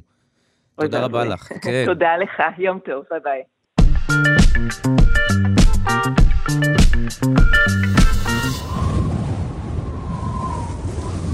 עכשיו לפינת האטמוספירה והחלל, פרופסור יואב יאיר, דיקן בית הספר לקיימות באוניברסיטת רייכמן וחוקר אטמוספירה וחלל. בוקר טוב לך. בוקר טוב אמיתי ולמאזינים, שלום. אפרופו הסתגלות, אז נשוחח עכשיו על צוות חוקרים שהשתמש במערכת חיזוי אקלים חדישה להעריך האם צפויה לנו תופעת אל ניניו, סופה חזקה כזאת לקראת סוף 2023. אז כן, אוקיי, אל ניניו זה לא סופה בודדת, אל ניניו זה שינוי אקלימי שנמשך מספר חודשים, ויש כמה קבוצות בעולם שעובדות על המחקר, על התופעה הזאת, היא מתחילה במרכז האוקיינוס השקט, אני מבקש מהמאזינים לנסות לדמיין את התחום הגיאוגרפי בין אוסטרליה לבין דרום-מזרח אסיה, בין דרווין, אוסטרליה ודרום אמריקה, והאזור הזה חשוף לשינויים איטיים אמנם, בטמפרטורה של פני הים, שמניעים בתורה בשינויים בזרימה האטמוספרית. זה בעצם אזור של הרבה, מדבר של ים. כן, זה האוקיינוס השקט במלוא הדרו, שטח עצום של מים, שיש לאורכו, או יש לומר לרוחבו, זרימה אטמוספרית, תא זרימה אטמוספרית שנקרא סירקולציית ווקר, על שם גילברט ווקר, החוקר שגילה אותה, שבה רוחות נושבות ומערימות מים בצד אחד של האוקיינוס השקט, לעומת זרימת מעמקים שעולה מול חופי דרום אמריקה בצד השני. עכשיו, מה שגילו תושבי פרו ודרום אמריקה, זה שבשנים מסוימות, אותם אזורים עשירים בדגה ובמים צוננים שעולים מהמעמקים ועימם הרבה מאוד חומרי מזון, הזרימה הזאת פתאום נפסקת ומופיעה תקופה של מים חמימים שגורמת להתמוטטות שרשרת המזון האוקיינית ולנזקים להם באופן מיידי, וזה מגיע לשיא בערך בדצמבר, והם קראו לזה אל ניניו, שם ישו, הילד, שזה יום הולדתו, סוף דצמבר. והתופעה הזו מופיעה במחזוריות משתנה פעם ב4, ב6, 7 שנים, כאשר יש לה גם תופעה הפוכה שבה יש ריבוי של מים קרים, שנקראת באופן כמובן משלים, הילדה או לה ניניה. מה שהחוקרים במאמר האחרון, האקדמיה למדעים בסין, גילו, וזה היה די צפוי, יש לומר, אם כי המהירות כמובן מאוד מפתיעה, זה שאנחנו עוברים בבת אחת מפאזה הקרה של לה ניניה, שהסתיימה אך ורק לפני חודשיים בלבד במרץ השנה, אנחנו צפויים לעבור לפאזה החמה, כלומר להופעתו של הילד, אל ניניו, והשאלה היא מה תהיה עוצמת החריגה של ניניו מביא בכנפיו. אני עכשיו אשלוף את כל יכולות מדעי הים שלמדתי בתיכון, וממה שאני מבין, ההשפעה הזו של לה ניניה והאל ניניו, הם בדרך כלל קשורים אחד לשני, אבל פה אתה אומר, יש פה פרק זמן קצר מדי, ואפשר להסיק ממנו גם איך הולך להיות האל ניניו? כן, זהו, אתה צודק. בדרך כלל יש איזושהי תקופת מעבר, פאזה ניטרלית בין לה ניניה לאל ניניו, לפעמים זה נמשך יותר משנה או שנתיים, שהאוקיינוס הוא רגוע, ניטרלי, לא חם מדי ולא קר מדי. השנה, מה שהחוקרים מגלים, ואגב, זה נתמך בתצפיות ורשת הלוויינים והמצופים של NOAA, NOAA, ה-National Oceanic Atmospheric Administration, בארצות הברית, שעוקב אחרי טמפרטורת מי הים ואחרי עומק הטרמוקלינה, אותה שכבה של מים חמימים שמעמיקה, והעובי שלה קובע במידה רבה את תכולת החום שנאגרת באוקיינוסים, אז הם גילו די מפתיע, יש לומר, מעבר חד ממצב קר של לה ניניה, למצב של התחממות, וכבר מסתכלים על הגרפים, ורואים באמת קצב התחממות, וההסתברות לאירוע אל ניניו נחזית מעל 85-90% בחודשים לתוך הקיץ, וכנראה עד ראשית החורף. אז זה לא סופה בודדת, אלא זה כמו עיקרון דומינו, שמשפיע החל מהאוקיינוס השקט, על מערכות אטמוספריות בכל כדור הארץ, ויש מחקרים גם כאן בישראל שמראים שבשנות אל ניניו החורפים אצלנו אמורים להיות יותר גשומים, אם כי הקורלציה היא לא גבוהה. פה אצלנו בישראל, זאת אומרת, משק הכנפיים בדרום אמריקה מגיע עד לכאן. יפה, אמרת את זה ממש מדויק, קוראים לזה טלקונקשנס, קשרים מרוחקים, כאשר מערכות הלחץ האטמוספריות באוקיינוס השקט מקרינות תחילה על המדינות בדרום אמריקה ובצפון אמריקה, ובצד השני על דרום מזרח אסיה, והתופעות הן מאוד מובהקות, כלומר, אנחנו נקבל בדרום אמריקה וצפון אמריקה הרבה גשם והרבה מאוד שיטפונות, לעומת בצורות ומונסון חלש בדרום מזרח אסיה, שבפעמים הקודמות התלוו אליו גם שריפות יער וזיהום אוויר קשה ביותר באזור אוסטרליה ודרום מזרח אסיה, אינדונזיה, זכו לשמצה אל ניניו של 97. עכשיו, ההערה שלך הייתה במקומה לגבי עוצמתו של האל ניניו הקרוב, שעדיין לא ברור לחוקרים מה הוא יהיה, האם הוא יהיה חזק כמו זה של 2016, שזה היה אירוע אל ניניו האחרון, וזה רוכב על הגל הכללי של ההתחממות הגלובלית, שאנחנו יודעים שהאוקיינוסים גם ככה כבר הרבה יותר חמים ממה שהם היו תמיד, ועל זה אתה מוסיף את ההתחממות השנתית הזאת של אל ניניו, מה שיכול להקצין את התופעות בכל העולם, באותו עיקרון דומינו, כמו שאתה אמרת, אפקט פרפר גלובלי שכזה. אז עכשיו אנחנו מדברים על זה בצורה קצת סטרילית, קצת אל ניניו ולניניה, זה נשמעים כמו איזה שמות ככה של חמודים אפילו, אבל מדובר בנזקים כבדים שהחופים, ושבכלל כל הטריטוריה הזאת של קו החוף וכל הערים, היישובים הולכים לחטוף. נכון, אתה צודק, זה לכאורה שמות ילדותיים במקצת, ואולי אפילו אופטימיים ושובבניים, אבל בדרך כלל אל ניניו, כשעושים את החשבון בסוף, חברות הביטוח, על הנזקים שנגרמים כתוצאה מהסופות הגדולות שתהיינה, הצפות, השיטפונות, ומצד שני הבצורות והשריפות, מדובר על עשרות מיליארדי דולרים גלובלית, כאשר במקום מסוים זה יכול להגיע להיות קטסטרופלי, בנקודה ספציפית.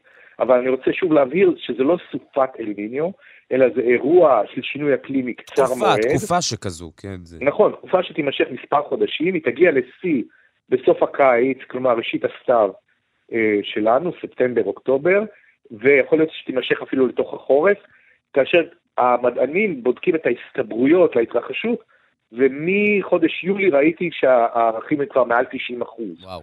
אז החודש הקרוב יהיה באמת דרמטי, מבחינת זה שאנחנו חייבים לעקוב ולראות את השינויים בטמפרטורה, ואם המגמה תימשך, אז אני חושב שהם יכריזו רשמית על תחילת אירוע אל ניניו, על כל המשמעויות. זהו, בתחנת כאן תרבות של צ'ילה, עכשיו שואלים את החוקרים שמראיינים בכאן 3 שיודעים של כאן תרבות בצ'ילה, מה אנחנו צריכים לעשות, איך אנחנו נערכים, אבל אני גר בישראל, ולכן אני אשאל אותך, מה אנחנו צריכים לעשות? האם אנחנו צריכים, לדוגמה, להגיד למאזינים והמאזינות שלנו, אל תתקרבו לאזורים האלה החל מאוגוסט, קחו חצי שנה. לא, אני לא הייתי אומר עד כדי כך, כי אמרתי, זה אירוע אקלימי גדול, אבל הנגזרות ברמת המזג האוויר, איזה סופה תהיה, איפה, מה תהיה עוצמתה, עוד מוקדם לדעת. אגב, סטטיסטית רואים שדווקא בשנות אל ניניו יש פחות הוריקנים באוקיינוס האטלנטי, זאת אומרת, החוף המזרחי והדרומי של ארצות הברית, זה גם אזור הקריבים, פחות חשופים לפגיעת הוריקנים קשים, לעומת זאת, טייפונים באוקיינוס השקט, שכיחים וחזקים יותר. אז אם אתה רוצה להוציא התרעת מסע... לא, אני לא יודע אם הלכתי עד התרעת מסע, אבל אתה יודע, בכל זאת אפשר לבחור את המדינות, באיזה תקופות, לדוגמה, בתקופות האלה אולי עדיף לטייל יותר בברזיל ובארגנטינה, ואחרי זה לעשות את צ'ילה. אני מציע שנעשה את השיחה הזאת עוד חודש. יותר קרוב, אוקיי. בדיוק, שכבר הדברים יהיו יותר על מכונה. ואז נוציא את אזהרות המסע הרלוונטיות לכל אחד. פרופסור יואב יאיר, דיקן בית הספר לקיימות באוניברסיטת רחמן וחוקר אטמוספירה וחלל, אל ניניו, כנראה מתקרב, אבל נמשיך לעקוב ולדווח מה המשמעויות ומה גודלו. תודה רבה לך. כן, להתראות.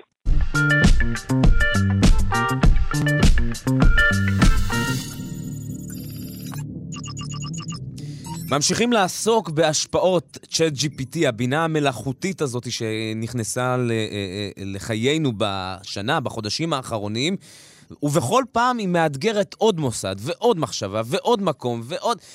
ובחודשים האחרונים אנחנו שומעים על יותר ויותר סטודנטים, תלמידים ותלמידות, בתיכון, באוניברסיטאות, במכללות, שמתחילים להיעזר בבינה המלאכותית כדי, נגיד, לרמות, לעשות עבודות, להתכונן למבחנים. והנה עכשיו, אונסקו, שזה המוסד החינוכי והתרבותי של האום, ניגש כדי לפרסם נייר עמדה, איך אנחנו משלבים את האקדמיה עם ChatGPT.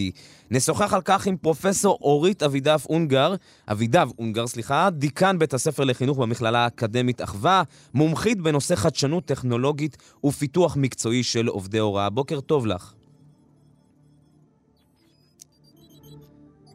תכף אנחנו נבדוק איכן פרופסור אורית אבידב אונגר, ננסה לשחזר אותה על הקו, אולי הבינה המלאכותית לא רוצה שאנחנו נקיים את השיחה הזאת בכל מצב. עד אז נדבר בעצם על כך שכל המומחים של אונסקו התאספו באמת, הם פרסמו נייר עמדה באנגלית, ובו בעצם כל האפשרויות שבאקדמיה תוכל לשלב ותוכל לענות ולהשתף פעולה עם צ'אט GPT, כי עד עכשיו בעצם כל הדבר הזה שנקרא שיתוף פעולה, אפשר להגיד שיתוף פעולה, סטודנטים, כמו בכל דבר, תמיד אנחנו לוקחים את ההמצאה ואת הפיתוח, ומנסים לראות איך אנחנו מנצלים אותו, איך אנחנו מצליחים בתחבולות להשתמש בו, אבל הנה הגיעו מוסדות האקדמיה, והבינו שיש פה אתגר, וצריכים לשתף איתו פעולה.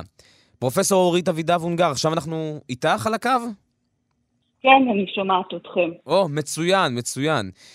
אז נשאל כך, אני לא רוצה להגיד באיחור, כי מה, אנחנו עם צ'אט GPT כמה חודשים, אבל יש הרגשה שהסטודנטים והסטודנטיות כבר למדו את זה, וכבר הבינו איך להשתמש, ועכשיו אנחנו מצטרפים כמוסדות אקדמיים, אולי בשלב אחד אחרי.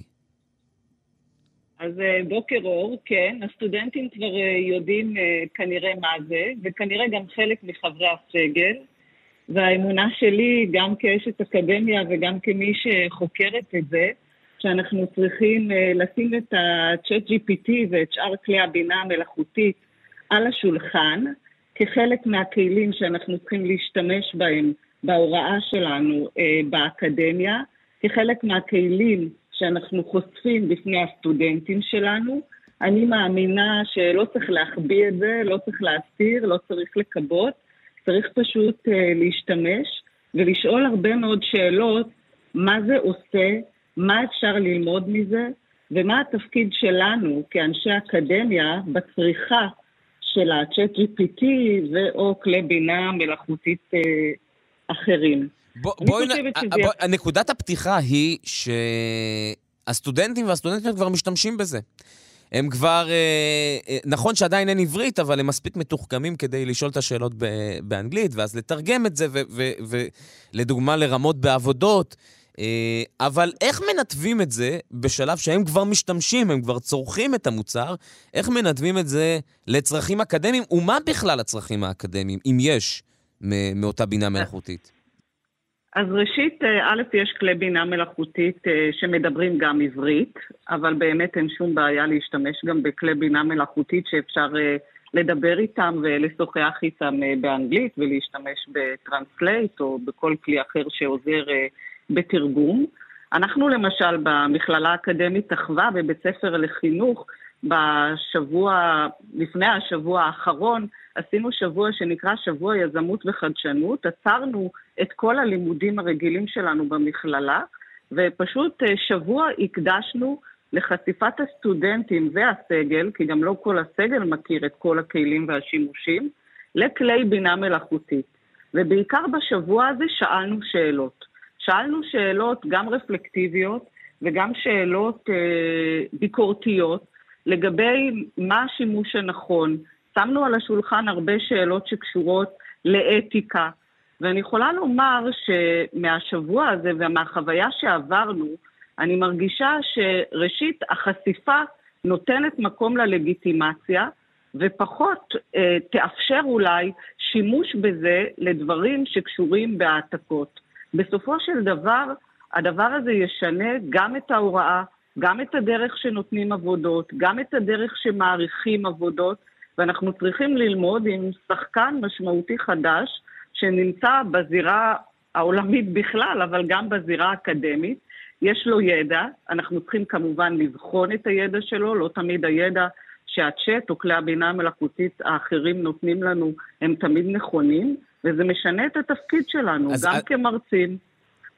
אנחנו יודעים שלדוגמה הרבה אנשים מהמדעים המדויקים נעזרים באמת בבינה המלאכותית, שבסך הכל אפשר היא יודעת, הבינה יודעת, ואפשר להטעין, ואפשר ללמד, והיא לומדת נוסחאות ותיאוריות והכל. אז זה במדעים המדויקים נראה לי הגיוני, אבל במדעי החברה ומדעי הרוח, להשתמש בבינה מלאכותית, מרגיש לי אפס קצת בין המסוכן ללא אתי.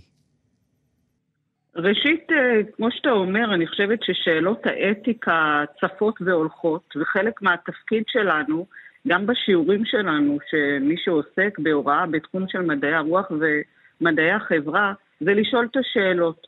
חלק מהתפקיד שלנו היום, אני חושבת בעידן הידע והמידע, זה לא רק לתת תשובות, זה בעיקר גם לשאול שאלות. ואני חושבת שהבינה המלאכותית יכולה לתת תשובות על כל מיני שאלות. היא יכולה גם לעזור לנו לשאול שאלות. היום אנחנו עושים קורסים שלמים שאנחנו מלמדים איך לשאול, מה לשאול, איך לבחון את המידע שהבינה המלאכותית נותנת לנו, ולכן גם הערכה שלנו תשתנה. אולי הערכה תהיה קשורה באיך שואלים שאלות, באיך בכלל מציגים מידע בדרך יצירתית, ולא נבחן רק את הידע עצמו. אני חושבת שבתוך כמה חודשים, בתוך כמה שנים, כמו שגוגל וכלי חיפוש אחרים שנתנו לנו מידע שינו את העולם, אני חושבת שגם הצ'אט GPT ישנה גם את הדרך שאנחנו מלמדים, גם את הדרך שבעצם בה אנחנו צורכים מידע, וגם את הדרך שאנחנו מעריכים. אני מציעה לא לפחד מזה, אלא פשוט לשים את זה בקדמת הבמה, כאחד מכלים שקיימים היום לחיפוש מידע, לדרך לשוחח עם מידע שקיים ברשתות, ולראות איך זה משפיע עלינו. בשלב הראשון אנחנו צריכים להיות מאוד ביקורתיים בעיניי, מאוד שואלי שאלות, מאוד אולי קפדניים, אבל גם כאלה שמחבקים את הטכנולוגיה, ולומדים איך היא משנה את החיים שלנו, את הידע שלנו, למקום טוב יותר. ואני אומרת את זה בהקשר של האקדמיה.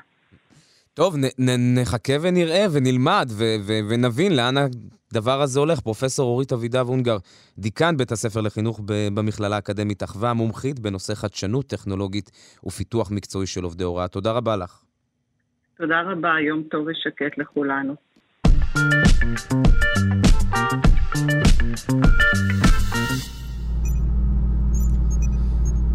גרין אוניקס היא חברה ישראלית שמפתחת מערכות גידול מתקדמות שמסוגלות לייצר ירק על מסוג עדשית המים ללא מגע יד האדם. תכף נשאל מה זה אותו ירק על, למה דווקא עדשית מים ומה זה נותן לנו. נשוחח על כך עם סמנכ"ל גרין אוניקס שי אייבוביץ. שלום לך. בוקר אור אמיתי. אז מה זה הירק על הזה? איך אתם, טוב, אני אשאל הרבה שאלות ותתחיל לענות. איך אתם מפתחים אותו, ולמה זה טוב? אז ככה, בואו נתחיל מאיך אנחנו מפתחים אותו. קודם כל, גרין אוניקס עושה למעשה מהפכה בתחום החקלאות הטכנולוגית, על ידי זה שפיתחנו חווה שמאפשרת לנו לגדל גם את הירק הזה וגם ירקות אחרים בעתיד, בצורה מאוד מתקדמת, בצורה סטרילית, כמעט ללא מגע אדם, ולמעשה להנגיש לציבור הרחב ירק טרי וחי ישר מהמערכת גידול אל הצלחת. אז כשהתחלתם לחפש מה זה אותו ירק חי, הגעתם לאותה עדשית מים, למה? אז החברה למעשה הוקמה על ידי דוקטור ציפי שוהם, שעסקה בחקר הסרטן שנים רבות, ולאחר שנים החליטה שהדבר הטוב ביותר שיכולה לעשות עבור אותם אנשים שלצערנו חולים במחלה הזאת ובמחלות אחרות, ובכלל הציבור, זה למעשה לגרום לאנשים לצרוך יותר פיטונוטריאנטים שיעזרו במערכות החיסוניות של הגוף מגיל מאוד מאוד מוקדם, ולשם כך יצא למסע מאוד מאוד ארוך לחפש למעשה את הירק הטוב ביותר שדרכו ניתן להנגיש את הדבר הזה למעשה לציבור הרחב, ולאחר תקופה ארוכה של חיפושים ומחקר מצאה למעשה את הירק הזה שנקרא עדשית המים, water lentil, ובשמו השיווקי כמו שאנחנו קוראים לו Wanna Greens, ומאותו רגע למעשה היינו צריכים להחליט איך אנחנו מנגישים את זה לציבור, ולשם כך פיתחה החברה את הטכנולוגיה שמאפשרת לגדל את זה בצורה רציפה, כי בטבע הירק לא גדל בצורה רציפה, ולהנגיש אותו ישר ממערכות הגידול אל הלקוחות, ולקצר את תהליך השיווק. אז אני כהכנה קראתי קצת על עדשית המים, ולמדתי שמדובר בעצם בירק שצומח במים עומדים, כמובן שהמים צריכים להיות מוטענים בכל מיני חומרים מראש, ובירק הזה יש באמת הרבה ויטמינים וכל מיני עוד תוספות תזונה טובות לנו בני אדם. רק שאני ראיתי את מערכות הגידול אצלכם, שזה נראה יותר כמו מחשבי על, מאשר מים עומדים, מאשר, בוא נגיד ככה, השלוליות אצלי ברחוב. איך זה עובר משלולית כזאת? מה קורה שם בתוך החוות העצומות האלה והמסקרנות האלה אצלכם? אז קודם כל אתה צודק, זה אכן נראה כמו למעשה מערכות מחשב ענקיות, זה חלק מהיתרונות של הטכנולוגיה כאשר אנחנו מגדלים את זה בתוך אותם מבנים ובתוך אותם תאי גידול. בטבע זה אכן גדל על גבי מים מתוקים, ולמעשה מה שאנחנו עושים, אנחנו אוספים את הכוח הזה של הטבע ומנגישים אותו באמצעות טכנולוגיה, שלמעשה במקום המים שאתה רגיל לראות בטבע, אנחנו למעשה שמים את זה במגשים מיוחדים שנמצאים בתוך תאי הגידול, יחד עם אותם חומרים מזינים עבור הצמח, ומגדלים את זה בצורה שהיא סגורה, במערכת סגורה, סטרילית, כך שאין זיהומים, אין חיידקים, בניגוד למה שקורה בטבע, ולכן אנחנו גם יכולים להנגיש את זה ישירות מהמפעל אל הצלחת של אותם צרכנים. אני רוצה להתעסק, אמרנו על זה שעדשית המים הייתה הצמח שהתגלה כטוב למחלות מסוימות. מה יש שם? אתה יכול לקח אותי לתוך אותם הוויטמינים ולמה דווקא שם? ודאי. אני אתן לך דוגמה. אנחנו כולנו מכירים את העובדה שלמעשה כולנו צריכים לצרוך יותר ירקות ירוקים. אז בהשוואה לירקות ירוקים שכולנו מכירים, אם אנחנו משווים גרם לגרם בין הצמח הזה לצמחים הסטנדרטיים שאנחנו מכירים, כמו תרד, קייל או ירקות ירוקים אחרים, אז בצמח הזה יש יותר ברזל, הרבה יותר אבץ מקייל, הרבה יותר אשלגן מכל שאר הירקות הירוקים, ועוד ויטמינים ומינרלים כמו קלציום, מגנזיום, פוספטים, אין בזה סודיום, יש בזה פרוטאינים, אומגה 3, ויטמין K, ויטמין A. למעשה אנחנו מדברים על צמח שמכיל בתוכו את כל הדברים הכי טובים שאנחנו יכולים לקבל בירקות ירוקים.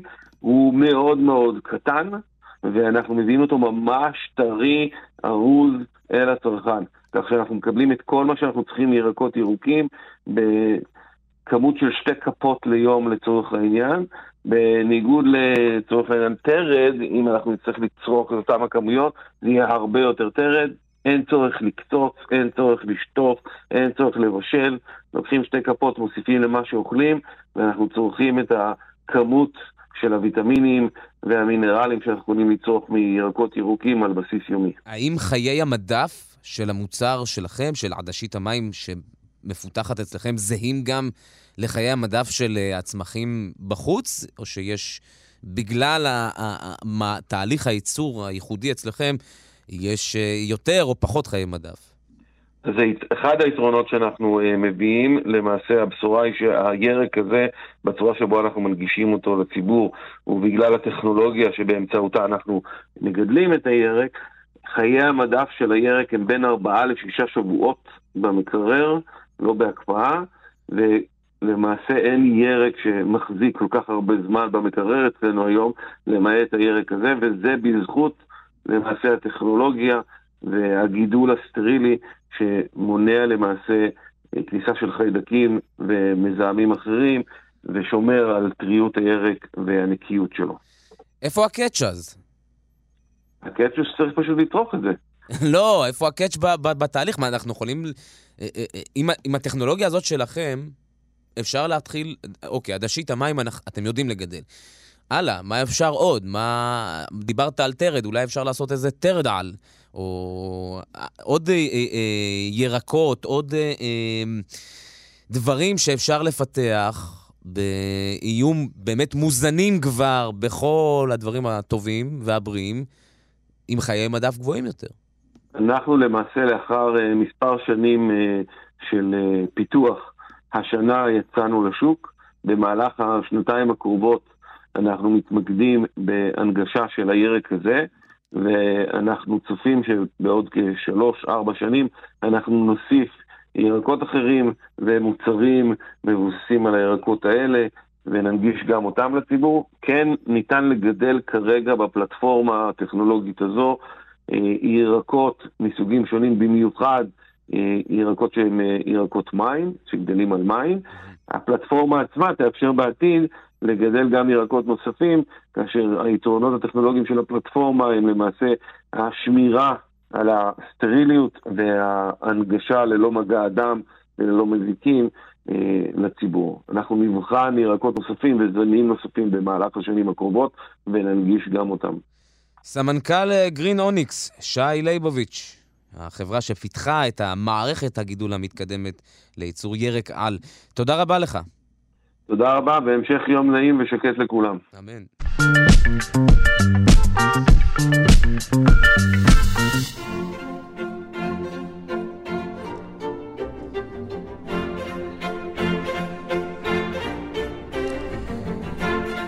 סופה של השעה השנייה של בוקר יום ראשון הוא בדיוק הזמן שבו אנחנו משוחחים עם יונתן הירשפלד, צייר וכותב על אומנות בפינת האומנות. בוקר טוב לך יונתן. בוקר טוב אמיתי. אנחנו ממשיכים עם ציורים מהגב. באמת. מה הבאת לנו הפעם? היום אנחנו נכנסים לסוגיה חדשה, והיא אהבה, קומדיה, רומני מאחורי הגב, ולכן הגב נהיה חשוב, כי זה מתרחש מאחורי הגב. אנחנו פוגשים את טינטורטו, שהוא יליד 1518, רק כדי לתת למאזינים איזושהי מידתיות, מה זה אומר להיוולד ב-1518, רפאל ימות ב-1520, זאת אומרת, נגמר הדלק בטנק של הרנסנס, אין יותר רנסנס. אנחנו עכשיו נוסעים על עדים. מה זה, זה רגע לפני הברוק, נכון? דקה, ממש. וזה ממש, טינטורטו הוא ממש נקמת תולדות האומנות ברפאל. כן, עם רפאל זה סימטריה והרמוניה, ואין משיכות מכחול, הכל חלק וזכוכיתי ושלב, אז טינטורטו זה לא סימטרי, לא הרמוני, משיכות מכחול עזות, קומפוזיציות בשחור, עם תאורה של דיסקוטק ומכחולים יבשים, פשוט פראות מלאה באירוטיות שרפאל בכלל לא היה מבין אירוטיות כזאת, תבין, הוא כל כך מעודן. ואנחנו רואים פה איזו סצנה שוולקן בא הביתה לאשתו, והוא רואה, הוא חושב בה כמובן שהיא מנהלת רומן מאחורי הגב עם מרס אל המלחמה, אתה יודע, וולקן הוא כזה מגעיל, הוא כזה חרש פרזל, מיוזם, מפויח, ומרס הוא כולו ברד פיט, כזה ריבועים בבטן, וזה ברור שהרומן הזה מתרחש שם מאחורי הגב, ואז נשאלת השאלה, אוקיי, אז איך נעשה שמרס יוכל לפרוח? איך? אתה רואה, את אל המלחמה הגיבור מתחבא מתחת לשולחן, כמובן זה החוש המופלא של טינטורטו לקומדיה, וגם טינטורטו אומר לנו משהו על אהבה וקומדיה. אהבה וקומדיה קשורים זה בזה. למה? כי כל הדברים שקורים יכולים להיות איומים ונוראים, אלא אם כן אחר כך יש זוג, ואז נהיה קומדיה, כן? אם הגעת לדייט ראשון ופתחת את הדלת לחדר של הבחורה והיא עדיין מתלבשת, אם אחר כך תהיו זוג, זה יהיה סיפור מצחיק על איך ואת זוכרת שזה, אבל אם לא, אז אתה סוטה, זה היום ונורא מה שציפה. זאת אומרת, האהבה צובעת בדיעבד את כל הגמגומים והשיהוקים של תחילת הקשר או של החיזור, היא צובעת את זה רטרואקטיבית והופכת את זה לקומדיה. אז יש איזה משהו חכם בקומדיה פה של האהבה, שעכשיו יש כאן איזו שאלה. כן, זו ממש סצנה, זאת אומרת, אנחנו ממש רואים... זה לא סצנה רגילה, אלא המסע של סצנות כדי, כמו קומיקס כזה, להעביר סיפור. מאוד, מאוד. אני תמיד מתפעל מהקולנועיות של טינטורטו. הוא צייר קולנועי כל כך, גם השוטים בזוויות נמוכות, וגם השימוש פה במראה, כן? כי הוא רוצה להראות לנו משהו מעניין. היא, ונוס, מראה לו את הגב ומושכת אותו. היא כזה מפתה אותו, למה? כי היא רוצה שהוא יתעסק בה, כדי שמרס יוכל לברוח מאחורי גבו, כן? היא רוצה שהוא יפנה את הפנים אליה, כדי שמרס יוכל לברוח מאחורי גבו. ואנחנו מקבלים איזו תמונה על הנפש של וולקן. איך אנחנו מקבלים את התמונה הזאת? בעוד שמקדימה הוא נחוש, הוא מרים לה את הסמלה וזה, מאחורה במראה, דרך אגב... שבור לגמרי. ממש כפוף, זקן. זה קצת הזכיר לי את ישו אפילו, אחרי שכל גופו מולכה וגמור ומדמם. ממש, ופה אנחנו לומדים עוד שיעור על השימוש של אומנות מערבית בדימוי של הגב. הגב מספר לך את האמת שהפנים מסתירות, כן? עם הפנים אתה יכול לעשות כל מיני, אתה יודע, ההפך מהשיר של יהודה אטלס, מי שמביט ממאחור, כן? דווקא מי שמביט ממאחור יודע מי אני, כי הפנים משקרות, מחייכות וזה, ופתאום בגב אפשר לראות את הכפיפות העלובה הקבצנית של בן אדם שאשתו בוגדת פה, ומתחת לשולחן נמצא מהאב שלה. קודם כל נזכיר שהתמונה, הציור שאנחנו מדברים עליו, נמצא כמובן בדף פייסבוק שלנו, בקבוצה כאן 3 שיעורים. תמיד. אני רוצה לשאול אותך, יונתן, על האטריבוט של הכלב, כי כלב, אני למדתי, הוא הנאמנות. וכאן אנחנו רואים סצנה שהיא בדיוק הפוך מנאמנות. יש פה הרי בגידה. למה יש פה כלב אז? איזה יופי שאתה אומר, זה מדליק. הכלב נובח, הכלב מנסה לדבר איתו, הכלב מנסה להגיד לו, פולקן, בוף בוף, שים לב, קורה פה, אתה יודע, כמו לסי, כאילו, הכלב מנסה להיצור את ליבו, אבל הוא כל כך חרמן, הוא כל כך יצרי, הוא כל כך, אתה יודע, הוא לא שם לב. הוא לא שם לב לאמת, הוא לא שם לב לאמת, כי האמת נמצאת, הרי כל מה שהוא צריך זה להיות בתשומת לב, ואולי גם, תינטורטו רוצה גם להגיד לנו משהו על אנשים, שיש להם מיומנות לדעת ולא לדעת בו זמנית. הרבה פעמים אישה שבעלה בוגד בה, או גבר שאשתו בוגד בה, הוא גם יודע וגם לא יודע בו זמני. אתה יודע. כאילו הוא גם יודע, אבל הוא גם לא רוצה לדעת. כן, בדיוק. זאת אומרת, הכלב נובח. ברור שהוא יודע שהכלב נובח, אבל הוא גם בו זמנית לא יודע. וזה באמת, רק הראה לנו כמה פסיכולוגיה חכמה, כאילו אנחנו לפעמים מזלזלים באנשי הרנסנס, כאילו הם כאלה עתיקים, והם לא ידעו, הם ידעו הכל, הם ידעו כל מה שאנחנו יודעים, הם ידעו. זה מרתק, גם הכלב שהוא בדרך כלל על המיטה, נכון? פה הוא על הרצפה נובח, זה גם מעניין, המיקום, והוא נמצא ממש... אני חושב שאתה אומר הכלב על המיטה, אתה רואה לנגד עיניך את הוונוס מאורבינו של טיטיאן. ממש, ממש, זה מה שאמרתי. שמה כמובן יש בדיחה אחרת, שאם היא באמת הייתה אישה מחוברת, והיית נכנס לחדר, הכלב היה נובח, אבל כל כך הרבה גברים נכנסים ויוצאים מהחדר הזה שהוא כבר ישן. וגם הוא נמצא באותו קו עם אותו גבר שמתחבא מתחת לזה, זה גם איזשהו מיקום, אמירה של איפה הכלב ואיפה הבוגד. מצחיק אותי שמרס לובש את הקסדה שלו, כאילו, תאר לצלך את הסיטואציה שמרס ובנוס עושים אהבה, אבל הוא עדיין עם הקסדה. איך זה מתקבל אגב? איך הציור הזה מתקבל באותה תקופה? בהיסטריה, טינטורטו, זה ציור משנות ה-50, 51, 52, זה מתקבל בהיסטריה כיוון שטינטורטו באמת ממציא ציור חדש. הוא כותב על הדלת של הסטודיו שלו, אצלי יש את הרישום של מיקלנג'לו ואת הצבע של טיציאן. אל דיזיניו, כן, הדיזניו, הדיזיין של מיקלנג'לו, והקולורציו של טיציאן. עכשיו, האמת היא שאין לו לא את זה ולא את זה, יש לו משהו חדש לגמרי, יש לו ציור פרוע, מודרני מאוד, עם מעט מאוד תשומת לב למסורת הציור, ובאמת מנהל מלחמת חורמה נגד האידיאל הציורי ששלט, כן, האידיאל הרפאלי, של סימטריה, הרמוניה, שמי תכלת, נשים עם עיני שקד ושפתי דובדבן מלטפות תינוקרים שמנמנים באחו, נגמר הסיפור הזה. טוב, אני מרגיש שאני אומר את זה, וזו כבר קלישה, אבל זה באמת ציור מדהים. זה באמת הבאת הפעם ציור שהוא כמו סצנה מסרט, אמרנו, קומיקס, סיפור שלם בציור אחד. יונתן הירשפלד, צייר וכותב על אומנות, על פינת האומנות, על ציורי הגב, שהם כל כך מרתקים, כל כך מעניינים, וזה ציור ממש רגע, בסוף הרנסנס רגע לפני הברוק. ומי שלא ראה אותו, אז הוא נמצא זמין עדיין בקבוצת כאן 3 שיודעים בפייסבוק. תודה רבה לך, יונתן. My pleasure, ביי ביי.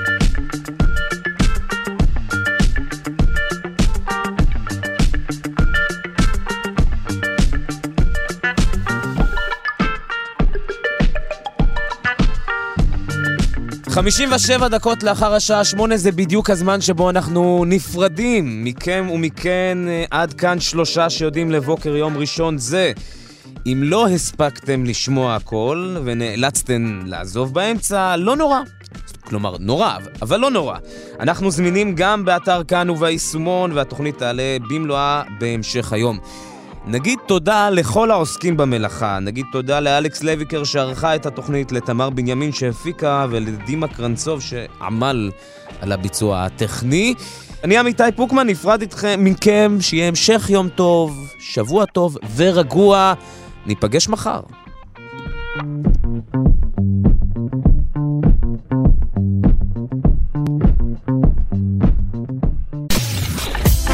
אתן מאזינות ואתם מאזינים לכאן הסקטים. כאן הסקטים. הפודקאסטים של תאגיד השידור הישראלי.